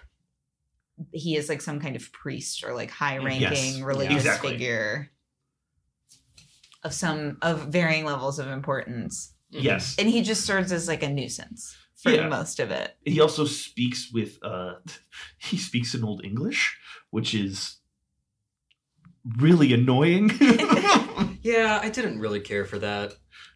And it's the, not even real old English too. It's that like fake No. weird old yeah, it's like- English. the lady doth protest yeah, Yeah. the- You know, and there's his- no there's no logic yeah. to it you can uh, you can picture the author sitting down and being like verily i doeth this thing. And it's Yeah. like that's not It's like it's like it's just there to make how him could you extra lack annoying. so much imagination? like ah, and then just like kind of wimp out of it at the end. Yeah. There are a lot of really great running starts to stuff in this novel that never really finish the lap i feel like. Yeah yeah i'd agree with that and that the Toka could have been really interesting, or that Mose as a character could have been really interesting if Lando had any interest in interacting with any of these characters. But instead, we just get like the ambient noise of them Yeah. singing and Which is supposed like to be kind of annoying sounding from what I understand, like how I read it. It's supposed to be kind of like, well they like communicate through song yeah. right And it, at random intervals, and uh, the Toka are very underwritten, yes say the least. and yeah why compile a crew full of nuisance characters like this you gotta have a a guardians of the galaxy type an oceans 11 type where like everybody can kind of stand on their Yeah. own Everyone's their own little piece of the puzzle. yes Very important, but also independent. Um, but yeah, uh, we get yeah.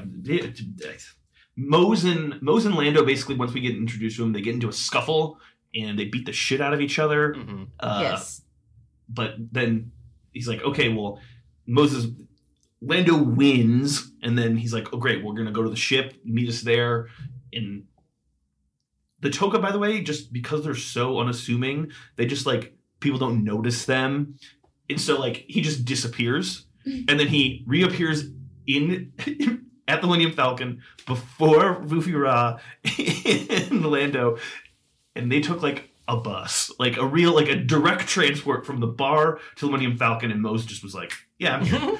and there's uh, all the people chanting. yeah, which was like that. That was like one of the more psychedelic parts. Well, before you The get to the, the end. fir- yeah, the first that was like the first moment where it's like, ooh, we're getting a little weird. Yeah. Mhm. hmm It, it definitely like yeah, it, it takes a while to get to the super weird stuff. It, it kind of eases you in in that way. Yes, absolutely. Um, but yeah, so once we get there, we get on the ship and we're off to Rafa eleven, I believe. hmm No, Rafa four or five. Five. Right. Okay. Yes, five. I Rafa hate eleven that is they're well all named the same planet. It's really like, come on. Again, from a very casual consumer of these types of novels, I feel like it's just it, it's the kind of book that like makes you go back and reread things and be like, okay, which one was that one? Let me flip back to page twenty where they mentioned this guy. Like, who's this one? Yeah. What's this one? Is it so hard to name them all different things like R- Rafa, Rafa Boo, Rafa Bai, Rafa B? Even that I think would be easier. Yeah, that would be easier. It would be easier. than Roman numerals, which again, if we're if we're asking who this is for, the nine year old would be learning a lot. I would have been. I would have literally just thought it was Rafa IX or Rafa Yeah. Rafa Mhm, V. Rafa V. I didn't figure out what Roman numerals really were until way older than I should have. oh no! it's fine. That was probably like eight. I don't know. Yeah, I feel like that's when you start to learn. Is when you start Yeah. to learn how to read a clock. I think I might have learned because of Bart Simpson in that one Simpsons episode where like he encounters a bunch of Roman numerals and he's only able to remember because of like the Roman numerals at the of the Rocky movies. Ah, Yeah. and that's why I was like, oh, that's what those are. I feel like that about Star Wars also, where I'm like, which one is this? Because they're always like Episode X. I remember or it started. Yeah, I was like, why does it start with episode four? That's so weird. Mhm, Ivy. and then, wow, I learned so much as the years went on. Okay, I take it back. This was a a perfect choice. Um, so in, right around this time is when we learn about the uh, the aforementioned uh, what's the word uh, why Lando was chosen. Uh, oh yeah, the prophecy. prophecy. Yes. Thank you. Mhm. Words just don't come to me. What's Um, his like official title? There's the Emissary? emissary, and then no. So he thinks the He's emissary key and the keeper of the key? I think. keeper of the key, Yeah, something key like bearer, I think. Yeah. Mhm.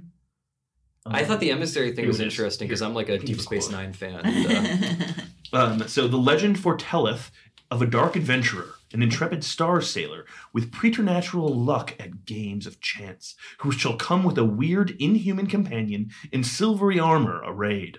They shall possess the key in which to liberate the mind harp, which in turn shall liberate the. And then wow. we get one of the best lines in here. Well, I'll be double dyed, horn swallowed, and trussed up like a holiday fowl. From Lando. So good. And that's when Lando figures out that he's just, you know, a rube. Yeah. Also, if the if Ufira was created by this ancient race, which means that robots have existed for like X amount of centuries or whatever, why would they be calling it a weird inhuman companion? Wouldn't they just say don't- accompanied by a droid? They don't. They didn't say that he's from this Vuffi Raa's um, from an unknown area. He said that he was awoken during. I don't know why I remember this. This is such a weird thing for me to remember. I'm like trying to remember where everything else is in the book, but this I Mhm. remember. He was awakened in transport, basically, and it messed up his memory. Ah. Something weird to that effect. I But, mean, yeah, but enough- little things like that stick out to me, where they're like a weird inhuman companion. And it's like, well, you're in space. You've met aliens. What does that mean? Well, I guess to be fair, most of the aliens in Star Wars are bipedal. That's true. But We gotta, Not we, all. gotta, we gotta pick this up, guys. We're, Oh, no. we are running pretty long. We're having too much fun. It's fine. there'll be a um, lot of cuts. okay, so we go to uh, what's it, Rafa Five? Rafa, Yeah. Yeah. we get to Rafa Five. Um, we land at the largest pyramid on the planet, which Yeah. apparently is also the largest pyramid in the whole system. And Lando makes a Five-sided. weird aside about how the pyramid has bad taste, and that means that the Sharu were well deserving of cultural extinction. And I was just like, well, yeah, that that was a thing that happened in this book. yeah, you might as well just call their artwork degenerate. Like, what the fuck? I too think when somebody wears a bad sweater that they and their entire ancestors should be wiped off the face of the planet. um, Um, we get some we get some lore though um, from those that um, that the Archaeo astronomers, hard word, believe that Rafa Five was the original home of the Sharu. Um, and so that's just a little bit of lore, so we know about that now. Yes. So that's why we're on Rafa Five. Um, uh, and then they get yeah, immediately like ambushed. Basically, we get immediately ambushed by Toka, like a Yeah, and they A have these things that are like crossbows, but not crossbows. Yeah. Yeah, like, I had a hard time picturing it. It just because he was just like they're crossbows, and then later he's just like they're not really crossbows, but they they look like it. And it's like just They're, call them cross, fucking they're crossbows that have magazines, Yes. right? It's because he's like, I don't see them reloading it, so Yeah, they that must was not it, be yeah. regular Mhm. crossbows. It's a crossbow. Like, okay, and they're small, right? Yeah. He said there's some line about death by a thousand Yes, pinpricks. yes. There's a line about that. hmm Um, but basically they they strong arm. La- They they take Lando captive. Yeah, they kill Vuffi Raa. That's so sad. It is super sad. Um, and that's when also we learn that like the to- the Toker, by the way, are like perfect marksmen. Yes. They can hit they can hit a dime a hundred meters away with these things. the polar opposite of stormtroopers. Truly. and yet he calls them savages at every turn. Every chance he gets.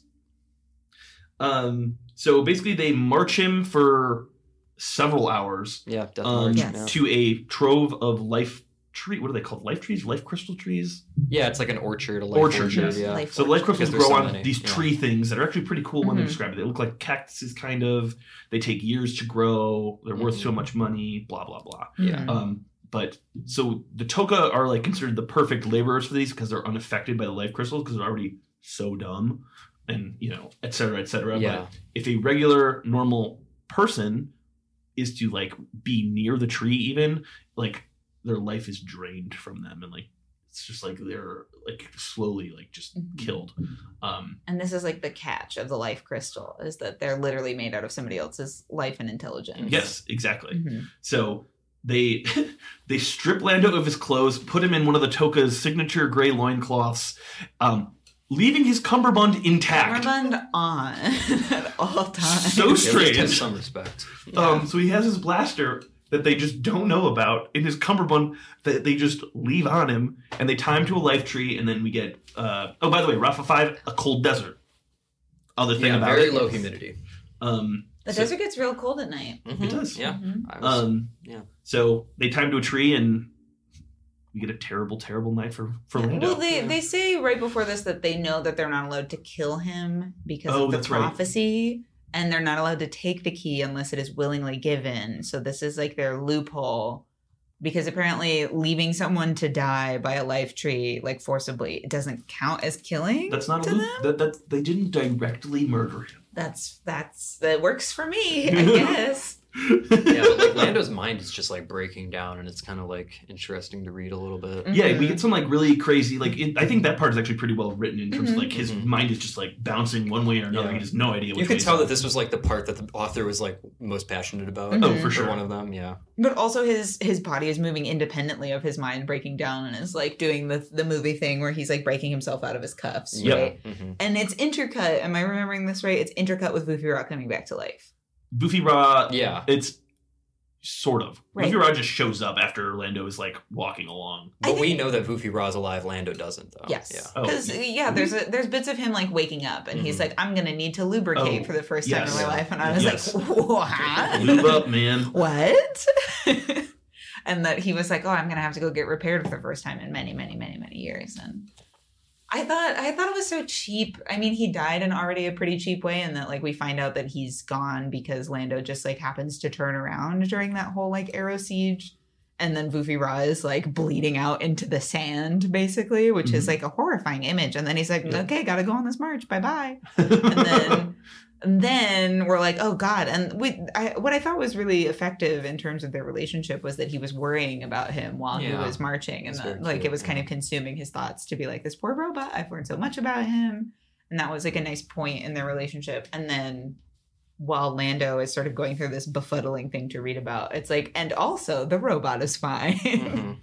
I, it was not clear to me at first that that's what was happening. It was very kind of it was written very It's tough. I also think the Google Doc we were reading, it could have benefited from some like lines or some different chapter delineations. Or, Oh yeah, I mean, I copy pasted this from like a, a PDF an that I ebook. found online. Yeah. But, I when I see it I when I see like the weird page breaks I always fix those but like it Mhm. still doesn't. oh no, no. There's still lots to fix. well, I also don't think that maybe this PDF had like the right demarcations between like when a character's perspective, Mhm. when the third person perspective was changing a little bit. It also is kind of unprecedented. Like we've read what this is in like chapter eight or nine or twelve. This is like or three quarters of the way through the book. Yeah, and then two-thirds. we get a total like perspective change after sitting with Lando for most of the book, and then suddenly we're in Vuffi Raa's head for a while, and Yeah. then we never speak about it ever again. Exactly. It was. I mean, it's it's very strange how it's it's the Lando show the whole way through, and then two thirds of the way book Mhm. we get, and we also get a Mose a Mose bit too. Um, Mhm. It's just it's it's very Yeah, strange. shifting what- perspectives. That's what was giving me the the movie script thing, and that like if this was being filmed, you would have cuts between what everybody was kind of doing. Sure. To give you more urgency or like more of a context about like what Lando is doing, so we're not just watching him suffer in this orchard, but Yeah. instead it was like, Yeah. like what? Uh, so this brings us to uh, when we get a recurring character coming back that we haven't talked about, Jandler, who's just like a local thug that's also one of the the local police. Yeah. He this is this will be the force. third. Yes, thank you. The third time we see him, and final time actually. So he beats the shit out of, uh, or tries to to. He puts a gun on Lando in Yeah. the spaceman's rest because he's the former owner of the bar. Um, and then we see him again when he when they're getting on the Falcon after they pull out all the they fuck up the you know so they Yes. can't travel far. Blah blah blah. And then they come back and they're just on and off of five trying to like kill him and take the mind the, the key back. Mhm. the And it- 80, the 80s classic bully trope. Right? He's, he's ju- he just doesn't like Lando, exactly. and they're like filling in all the rest of it. Um, but he he turns face pretty quick on this. He's Yeah. immediately like, "Yeah, I hate my bosses. You know what? I fuck it. You won this one. I'll be on my way." um, so Lando and Vuffi Raa, uh, they outsmart the the ambush, the second ambush. Mhm. Um, and They is- don't even outsmart it. They They just they're- right. he's a coward. He shows up and then immediately leaves. yeah, it's very true. I also would very much like to make an emphasis. Uh, Jandler Bing, thank you so much. Thank you. I could not stop thinking about it. That could not be a better joke. Perfect Perfect. friends. I don't care for it, but I I know it did a lot of a lot of things. Yeah, that's for sure. Um, Um, this is where we get one. I just wanted one more aside. We get a random line where they refer to flashlights as torches, Yes. and then the next line they refer to it as flashlights, which is just a weird British American Yeah. mix up. Uh, and then this is where we basically get to uh, the pyramid. yes. Um, Which is basically like the end of the book and also what the fuck. yeah, Uh, this is where the Super trippy. the psychedelic aspect gets turned up to like what's past eleven? Any number, twenty five out of ten. Yeah, so um, I was having an incredibly hard time like imagining what was happening here. Mhm. So It's super unclear. if I mean, if you can guide me through this goal, I'll do my best. Did you do you think you have a pretty good grasp on it? A little bit. I, it felt very aggressive in terms of narration toward the reader. Like it felt Oh, for sure. a lot of work on you. Yeah. There's a really good word for this that I always forget. that like but it's like some kind of fallacy where like when you're writing something that is supposed to be like bewildering for the character hmm you make the the actual text like really bewildering or like if a character Yeah. is super like depressed or angry then the text has to be really like Mhm. angry or like if your character is like Yeah. schizophrenic for example you're Mhm. like it has to be represented on the page Yeah. by like jumping all over the Mm. place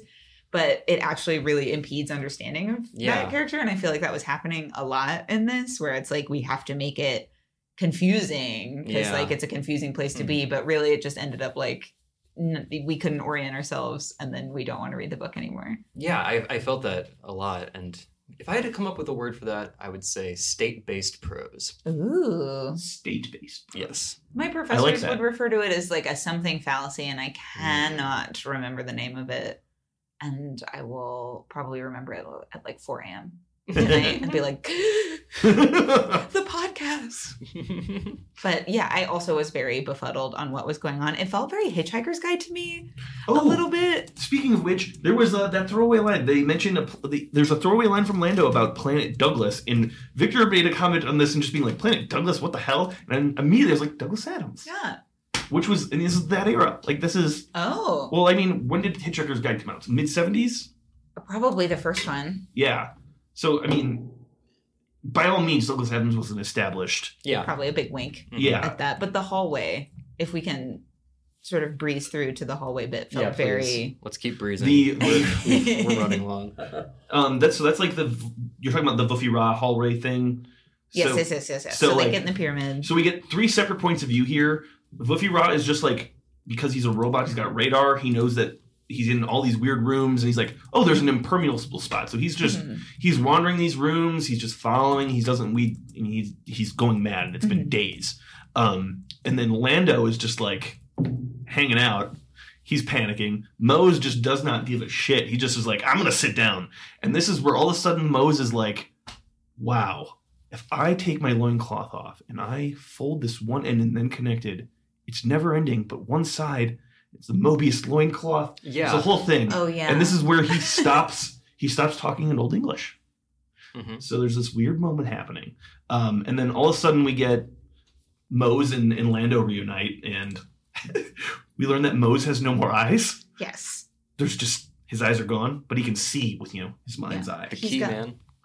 Yeah. He's got the um the like fancy Hollywood contacts that like white out your eyeballs. Yes. Right.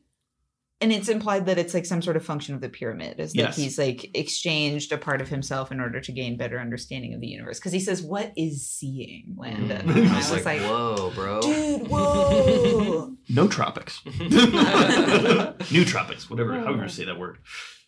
Um, so yeah, we Mose and Lando link up, and then we get um, Lando has some eagle eyes here, and he sees something shining in the corner of the room. He's like, "What is this?" Turns out, Vuffi Raa's been shrunk down to the size of just a few millimeters, yeah, that was cute. Yeah. and and uh, Lando, uh, like he can still, I guess, project enough where Lando and Mose can hear him, but uh, he's literally like microscopic, Mhm. basically. Um, and this is like, I think this is where the hijinks really start. I guess for this portion. Yes, the It's jinx like, are oh wow, high. look, uh, Yeah. the sizes. An important character detail about Lando is revealed in this moment, where he says, I, "I've always fancied an earring." Which I thought was truly wild, and So maybe I can wear my tiny robot as an earring. And that's exactly what he does. And I, I think that totally, I think that tracks with Lando's character, just given how much he loves to, debonair. to be debonair.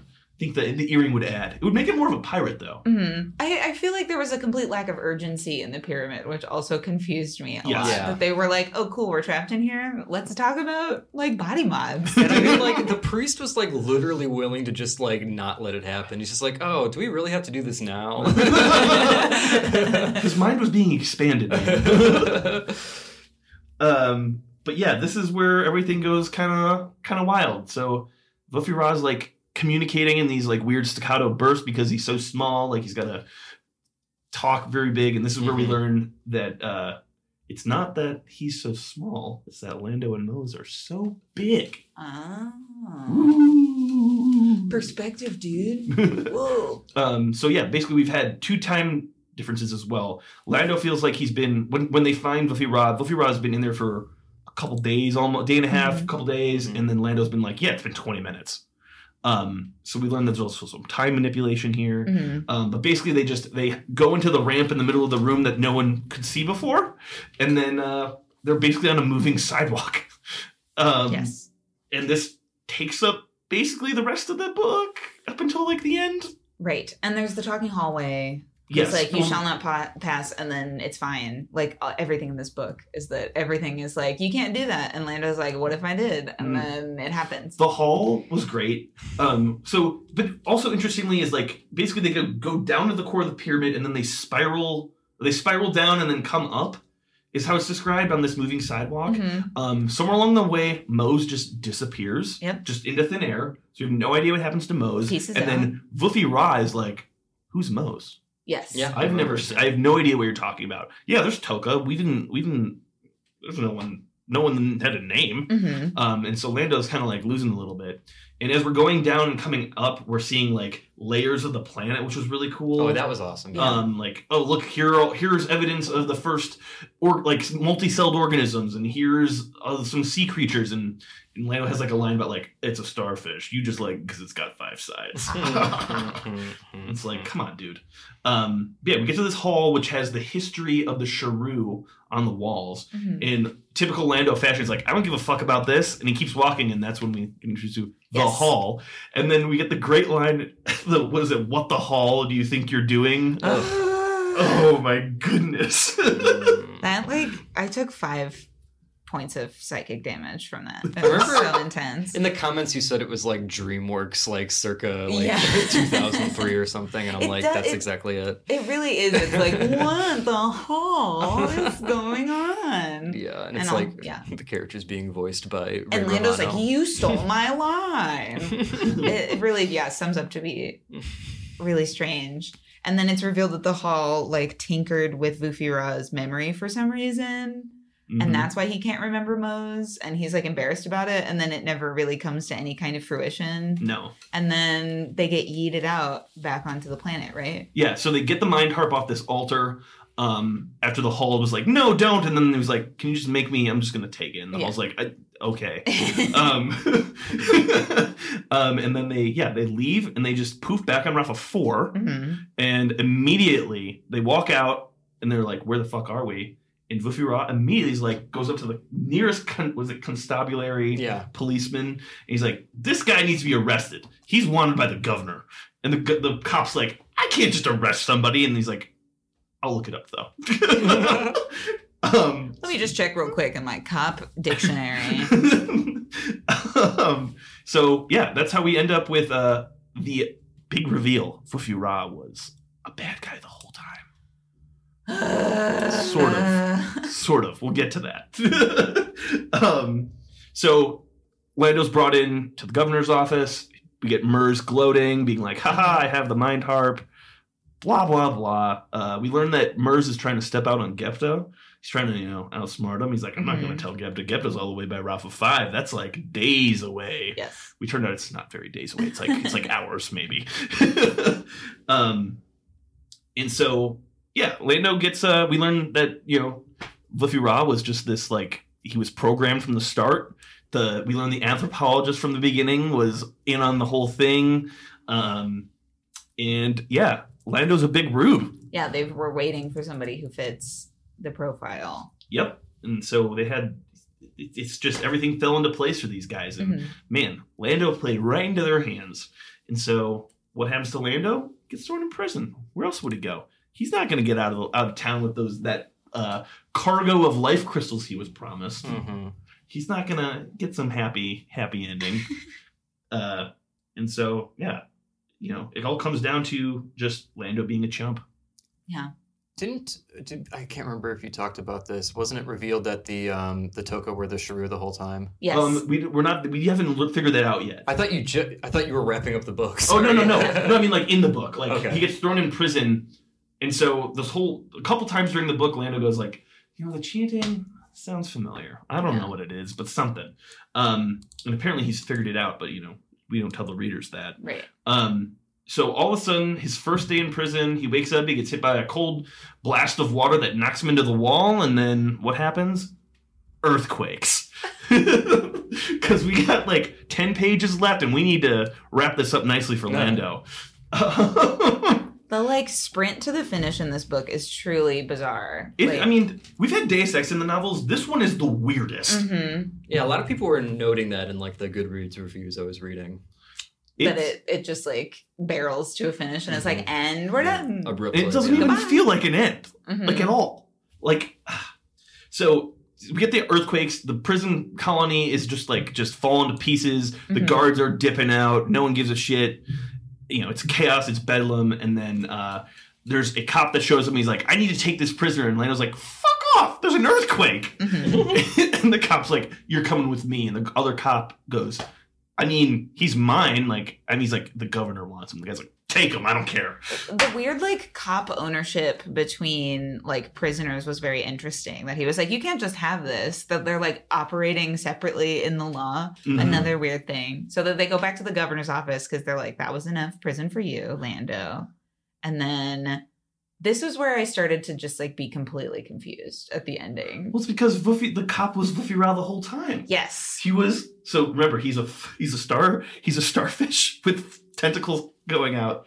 He's walking on two of them using two of his arms, and he has one in place of a head to hold the helmet in place. Which, by the way, their helmets have visors, so you can't see their faces. So guess what? That cop that just took took Lando away, Vuffi Raa. He's back, and he's not a bad guy. That's how that's how Vuffi gets into bars. Exactly. going to see an 18 and up show when you're- no yeah. droids allowed. I'll wait until they see me. so Lando's just like like you know fuck off. Like I don't. You betrayed me. You dirty dirtbag. And he's like, no, I mean that's just my programming. That programming's done. Like we're cool now. Like I'm trying to make up for it. and Lando really gives up without much advice. Yeah, like, and okay, he's like, whatever. okay, that's fine. You betrayed me once, so I guess that's out of your code now. um, and this is where uh, so we learn that the earthquake was caused by the mind harp, and then so they're trying to escape because the planet is falling to pieces. We learn that every time that Mers tries to use the mind harp because he doesn't know what he's doing, he's just causing more earthquakes, Yes. and, and Mers is kind of freaking out because he knows Gepta's coming for him mm-hmm. because he there's a great line where he goes i'm not he he wasn't a typical movie villain where he would explain his plan but he calls up gepta to gloat and that's like the dumbest thing he could yes, have done a, a chapter begins with not not like a fictional villain. I'm like, this is fiction. It was such a weird wink to like the meta, Yeah. and that it would have been more. The reason that villains do that in fiction is because we don't get to hear their plans, and so it makes no sense to just have Lando carted off to prison, and you're like, okay. But then his whole plan is he wants to control everybody's minds. yes that so no one knows what mind harp does but that's one of the rumors is that you can control all the minds in the system possibly like the universe Forever. and so like that's his plan he's like i'm not gonna be the mayor of some dumb shithole planet hmm I'm going to control everybody. and this is where it gets even weirder. Uh, they're trying to escape, so they're like, "We got to go to the Millennium Falcon because we got to get back to the Millennium Falcon." Obviously, Obviously. and it turns out, you know, because of course, no one even bothered to unpack the, you know, the life crystals. Like he still got all his shit in there. No one touched it. By the way, they've been gone four months. We forgot to mention that. Yes, yes, yes, yes. Um, again, the time displacement. So they've been Yeah. gone four months. Um, so the Millennium Falcon's just been sitting there. Um, and so they get there and the, the, the gate lowers or the ramp lowers. And who's standing there? Mose in a suit. in a suit with psychedelic uh, faceted eyes to replace his, you know, broken ones. his old ones. Um, and so Lando's all concerned. He's like, well, whatever. Like, it doesn't matter. Mose explains that, you know, he had his mind opened, like, just like how it was explained. Mhm. um, and this is where we learn that the Sharu are the Toka. Yes. Um, so the planet's imploding, they think. So they're, they're hightailing out of there. And uh, we learn that the essentially the mind harp is a big MacGuffin. They were just waiting for someone to come and get it. Um, and that they were hid- hiding the Toka slash Sharu were hiding from some unnamed thing. They don't address it. They don't give it a name. We don't know. It's a mystery that preyed on advanced civilizations. So to combat that, the Sharu developed the life crystals because it would make them dumber because it would it was sucking the information out of their heads to store in supercomputers. Yeah, that face is correct. Well, I'm about to say, man, this would be so much better if it was just a 40 minute Star Trek episode. like, that's a cool idea, but like, you know, uh, the way it was presented was completely boring. Oh yeah. Plus, it's, it's literally thrown in the last few pages. Mhm. Um, Yeah, this so is like on page like eight to the like the eighth to the end, Yeah. end page. Mhm. So like there's some sort of supercomputer sucking all the information out of the Toka's minds, which by the way have incredibly long lives, so we have no idea if these Toka are like the Sharu, if they're just descendants. Mhm. Who knows? Um, and so when Mose went in, he became basically he became his former Sharu self, Ah. something to that effect, or like some semblance of that. Um, and what the Mind Harp does is it brings out all of the original Sharu co- like colonies and cities and technology. Mhm. So all those weird monoliths and pyramids are just like coverings for cities and stuff. Oh. Something to that effect. Hmm. Things are underground and underneath these coverings. That's why they look like weird plastic. They're just there to like preserve everything. And so the the reason they need to get the hell off the planet is because there's been thousands of years of you know building and etc. And everything's gonna get fucked up while it, it gets itself fixed. And then it just kind of ends with them in space and Mhm. It ends with them like blasting off into the sunset. Yeah. They're just like, okay, there's n- not a good ending. Oh, squirrel. I'm sorry, there's a squirrel outside and it's incredibly good. wow. Oh wait, I'm sorry. No, the ending is him blasting Gepta's ship and then jetting into that. Ah, Yes. You gotta blow that up first. Gotta be petty. but Gepta crawls out. Oh, Unscathed. saving it for the next book, So maybe. good. Oh, Well, so the next book is a continuation, right? yeah, yeah. We're not gonna read those. I mean, we're just trying to do a survey Maybe of the uh, later. expanded Yes. universe. Yeah, maybe we'll do a whole sequels season or something. I That don't could know. be fun. Yeah. Well, okay, that kind of brings us to the end of the podcast then. So, um, at the end, uh, we do a few things. Um, one thing we do is really quickly just go around and if we have any ideas for fan castings of these Ooh. characters based on, you know, actual period actors, you know, from the time period that this um, Mhm. was released. Earlier, I said Albert Finney is a possibility for Mer. Um, I don't know if you guys had any thoughts about other possible characters. Oh, that's tough because I could not tell you any working actors in that early 80s. yeah, you really have to rack your brain. Uh, oh wait, okay. Um, I think Lando Calrissian should be played by Billy Dee Williams. Whoa. I like it. I like where your head's at. Controversial Very choice. controversial, stream strange, but I, I could get behind it. It could work. Yes, I would like that very much. I feel like Kubrick should direct the um, psychedelic scenes Oh, yeah. in the the pyramid. hmm I For feel sure. like that was very 2001: A Space Odyssey in my head. He's he's good at taking other people's novels and doing weird things with them. So Yes. If this was like a mini series, if this was like a six Mm. episode mini series, and Kubrick directed the middle one where they're trapped in the pyramid and it's like a bottle episode, I think that would be great, Mm. Yeah. and I would watch it. Cool. And Yeah. then the rest of it was more episodic. If we're like advocating for more episodic adaptations, which I am Got personally. Got Maybe no- fan, fan director. There we go. That's like a fan casted director. A fan. You don't cast a director, but you can be a casting director. I'm sorry. we got there. okay. Any any ideas from you, Cole? Um, so just generally, there's um, I feel like God, it's weird because this casting, like this book, doesn't really have like a lot of characters other than Durs, Ge- uh, Mers, Mhm. Gepta, Lando, and then you have a robot who. That's a whole nother thing. Was um Anthony Stewart Head working in the early 80s? The um Giles from Buffy the Vampire Slayer? I feel like he would be a really great Vuffi Raa. I could see that. That could be good. He was like a Shakespearean actor when he was younger. oh, I then feel for like. sure. So Just anyone British. I feel like that's the Star Wars effect. It's like oh your yeah, robots I mean, if are he was born in '54, yeah, he'd be a working actor in the '80s. Yeah, he'd be in his Perfect. prime adult years. Yeah. Dunzo. Um, I think. God, no, I don't know. There's so many people who it's like I would want to cast, but like this is such a weird thing. Like, who would you cast as Mose? Like, who is an old man in the '80s? Oh, not So I was kind of thinking like, okay, I first went to Harry Dean Stanton because he's always looked old. yes. True. Um, but then I thought, what about the guy that played Grandpa Joe in um, in Charlie uh, and the Chocolate Factory. yeah, because he was really good at playing frail, but like you know, you could tell that there Mhm. was like a spark there. You yeah, know? and you have to have that like that transformation at Yeah. the end where you're like very suave and Mhm. debonair, That another good. debonair person. I really, I feel like for all of what I hated about this novel, it really sets up something like really interesting. Of like, oh, now there's this hyper intelligent person who can like maybe challenge Lando and like actually reveal things about the universe. Mhm. But I have a feeling that the second novel doesn't necessarily deliver Yeah, I don't know. it. Who's to say? Because it would be read cool to like watch them like spin around in space and try to figure this out. Yeah. Yeah. Um, I got one from Mose. Okay. The Ooh. dad from Christmas Story. Uh, he was a character actor in the '80s. Oh. Uh, God, You could play old. Yeah. Old man. Hmm. Is his name Old Man? I mean, that's like literally just like what they Darren call him. McGavin. They just call him Yeah. the old man. Yeah, Darren McGavin. hmm Um, he could be good. I, I mean, I feel like he was, you know, That guy just give him me. some white hair. He could probably just be hunched up and listen. He'd be, you know, hmm ready. I mean, he plays scary, but I mean, I mean, he scares me because he like is like he is actually like my dad, and my dad loved A Christmas Story too, and took much pleasure in emulating him. Wow, like looking into a mirror. Ooh, what about um the cigarette smoking man from X-Files?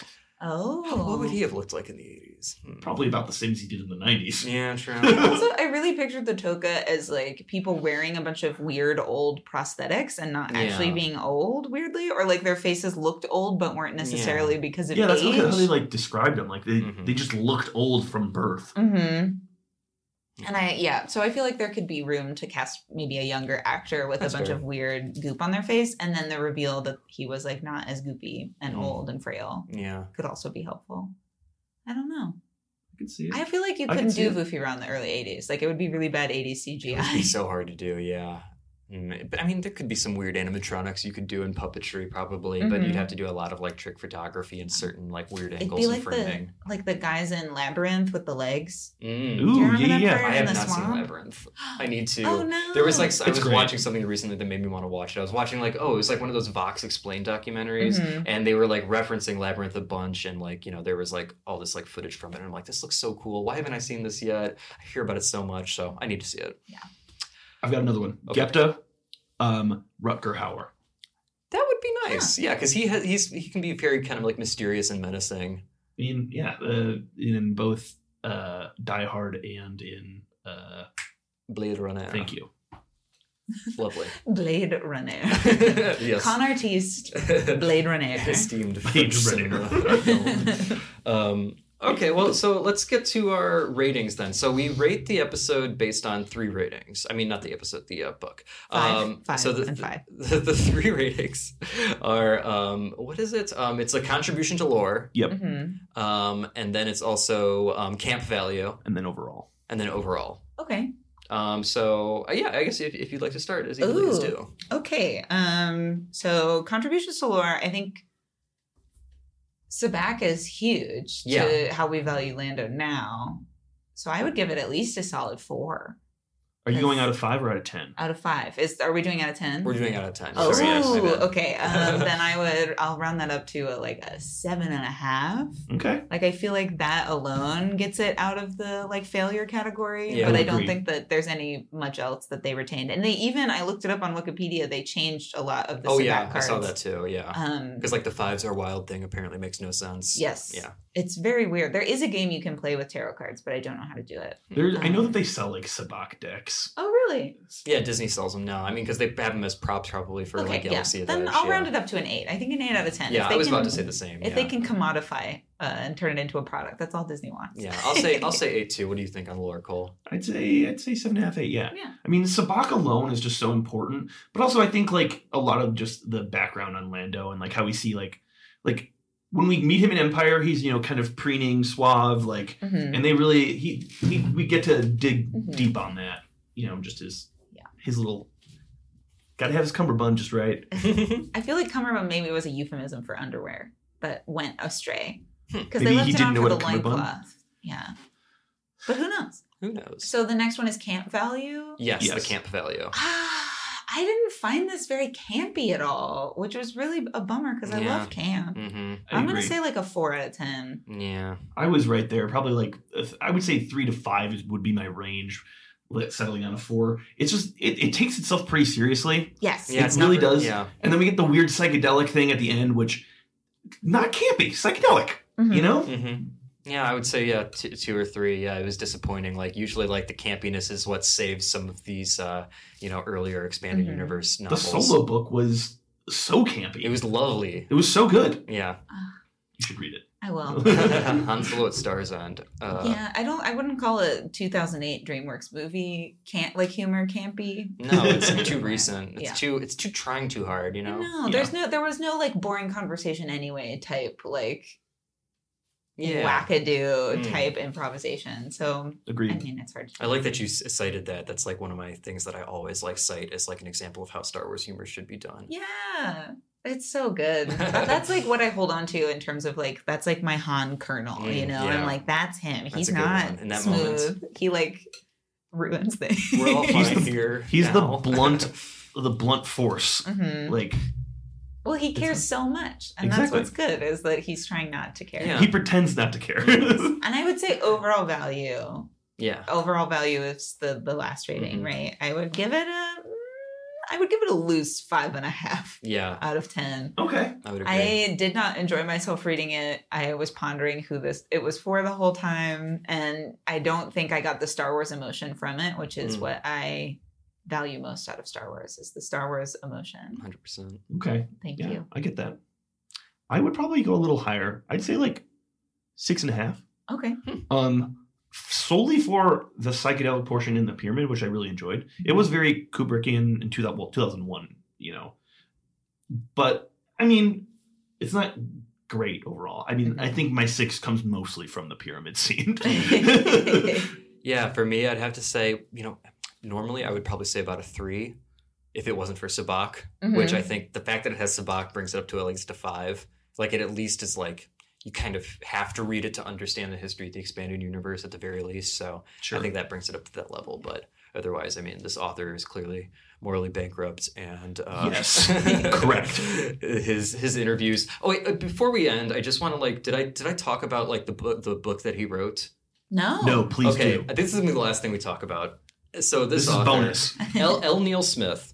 He was known for a series of novels in which uh, people living in a dystopian version of our current timeline, Mhm. where um, you know basically America becomes like an eco-fascist, anti-business state. Yeah. Um, so I'm um, tired. so this guy his characters discover an alternate universe in which um, during the whiskey rebellion like some guy did something differently and didn't side with the federal government so that made it so that the constitution was never written and they just rewrote the articles of confederation to just like give the states just like unlimited uh, power individually and everything was great Oh my and it was like a libertarian paradise and then Ayn Rand became president in like 1943 no. and then she goes to space in 1950 and lands on the moon. and I was Where she stayed for the rest of her life, as she should. Put Ayn What Rand the on the fuck? moon. 2020. Good. God. in this, in this, the United States is referred to as the North American Confederacy. Oh Yes. God. hmm, yeah, Confederacy, just Oh. completely normal, neutral term that is not loaded in any way whatsoever. That doesn't mean anything. It just means a collection of people. I can feel my brain wilting just from the summary. You should look at this that. paperback cover. Oh no. Wait, I haven't even seen the cover. The Probability Broach. Oh, it looks like um, every Oh. class I took on like uh, globalization in college. It's like a big guy with a cape in front of what looks like a PowerPoint. It looks like a fascist. and now in this Oh, wow. section of the That's probably like the eco-fascist or something. oh, that is probably the big bad. That's probably why it looks so evil. hmm All right. Well, God. Wow. so now that we all know that, um, Ending on a high note. yeah, ending on a high note. Well, uh, Izzy, do you have anything you want to plug before we uh, end the podcast? Um, Medicare for all. Hell thank yes. you. Thank you. Very wholesome. I invented it. I did not, but you should vote for it, and it's really good. And um, maybe don't yell at Star Wars actors on Twitter. I would like Oh, to also yeah. plug that. Maybe don't do that. hmm Yeah. Seems silly. And um, I don't know. Get eight hours of sleep. You can follow me on Twitter if you want. I don't have like all private stuff, so I don't really want to plug that. Um, keeping if you remember my name and you like thinking about um science fiction and what it can do and stuff, I will be hopefully publishing things in the near future. So keep an eye out for that. Yeah. Um, yeah. When they are published, we'll make sure to, you know, uh, give you a shout out. Yeah, thanks You'll keep so getting much. plugged here. Don't you worry. Yeah. Oh wow, thanks. Otherwise, you know, be excellent to one another. Appreciate that. yeah. Ending Incredible. truly on a wholesome note. Yeah. Truly radical. Uh, and uh, may the force be with you. Mm. Is that one of those? Do we uh, do we do that? I don't here? think we've ever said that those words on the podcast. Oh my yet. god! Oh no. That's good. No, this, this, is, too much. It's weight. overdue. All right. Well, you know what? Here, I'm gonna end. I'm gonna. That's gonna be the last thing that we'll say, and we're all gonna say it at the same time. All right. Okay. A- a- on a- a- right after I say three. Okay. Mhm. One, two, three. May the force be with you.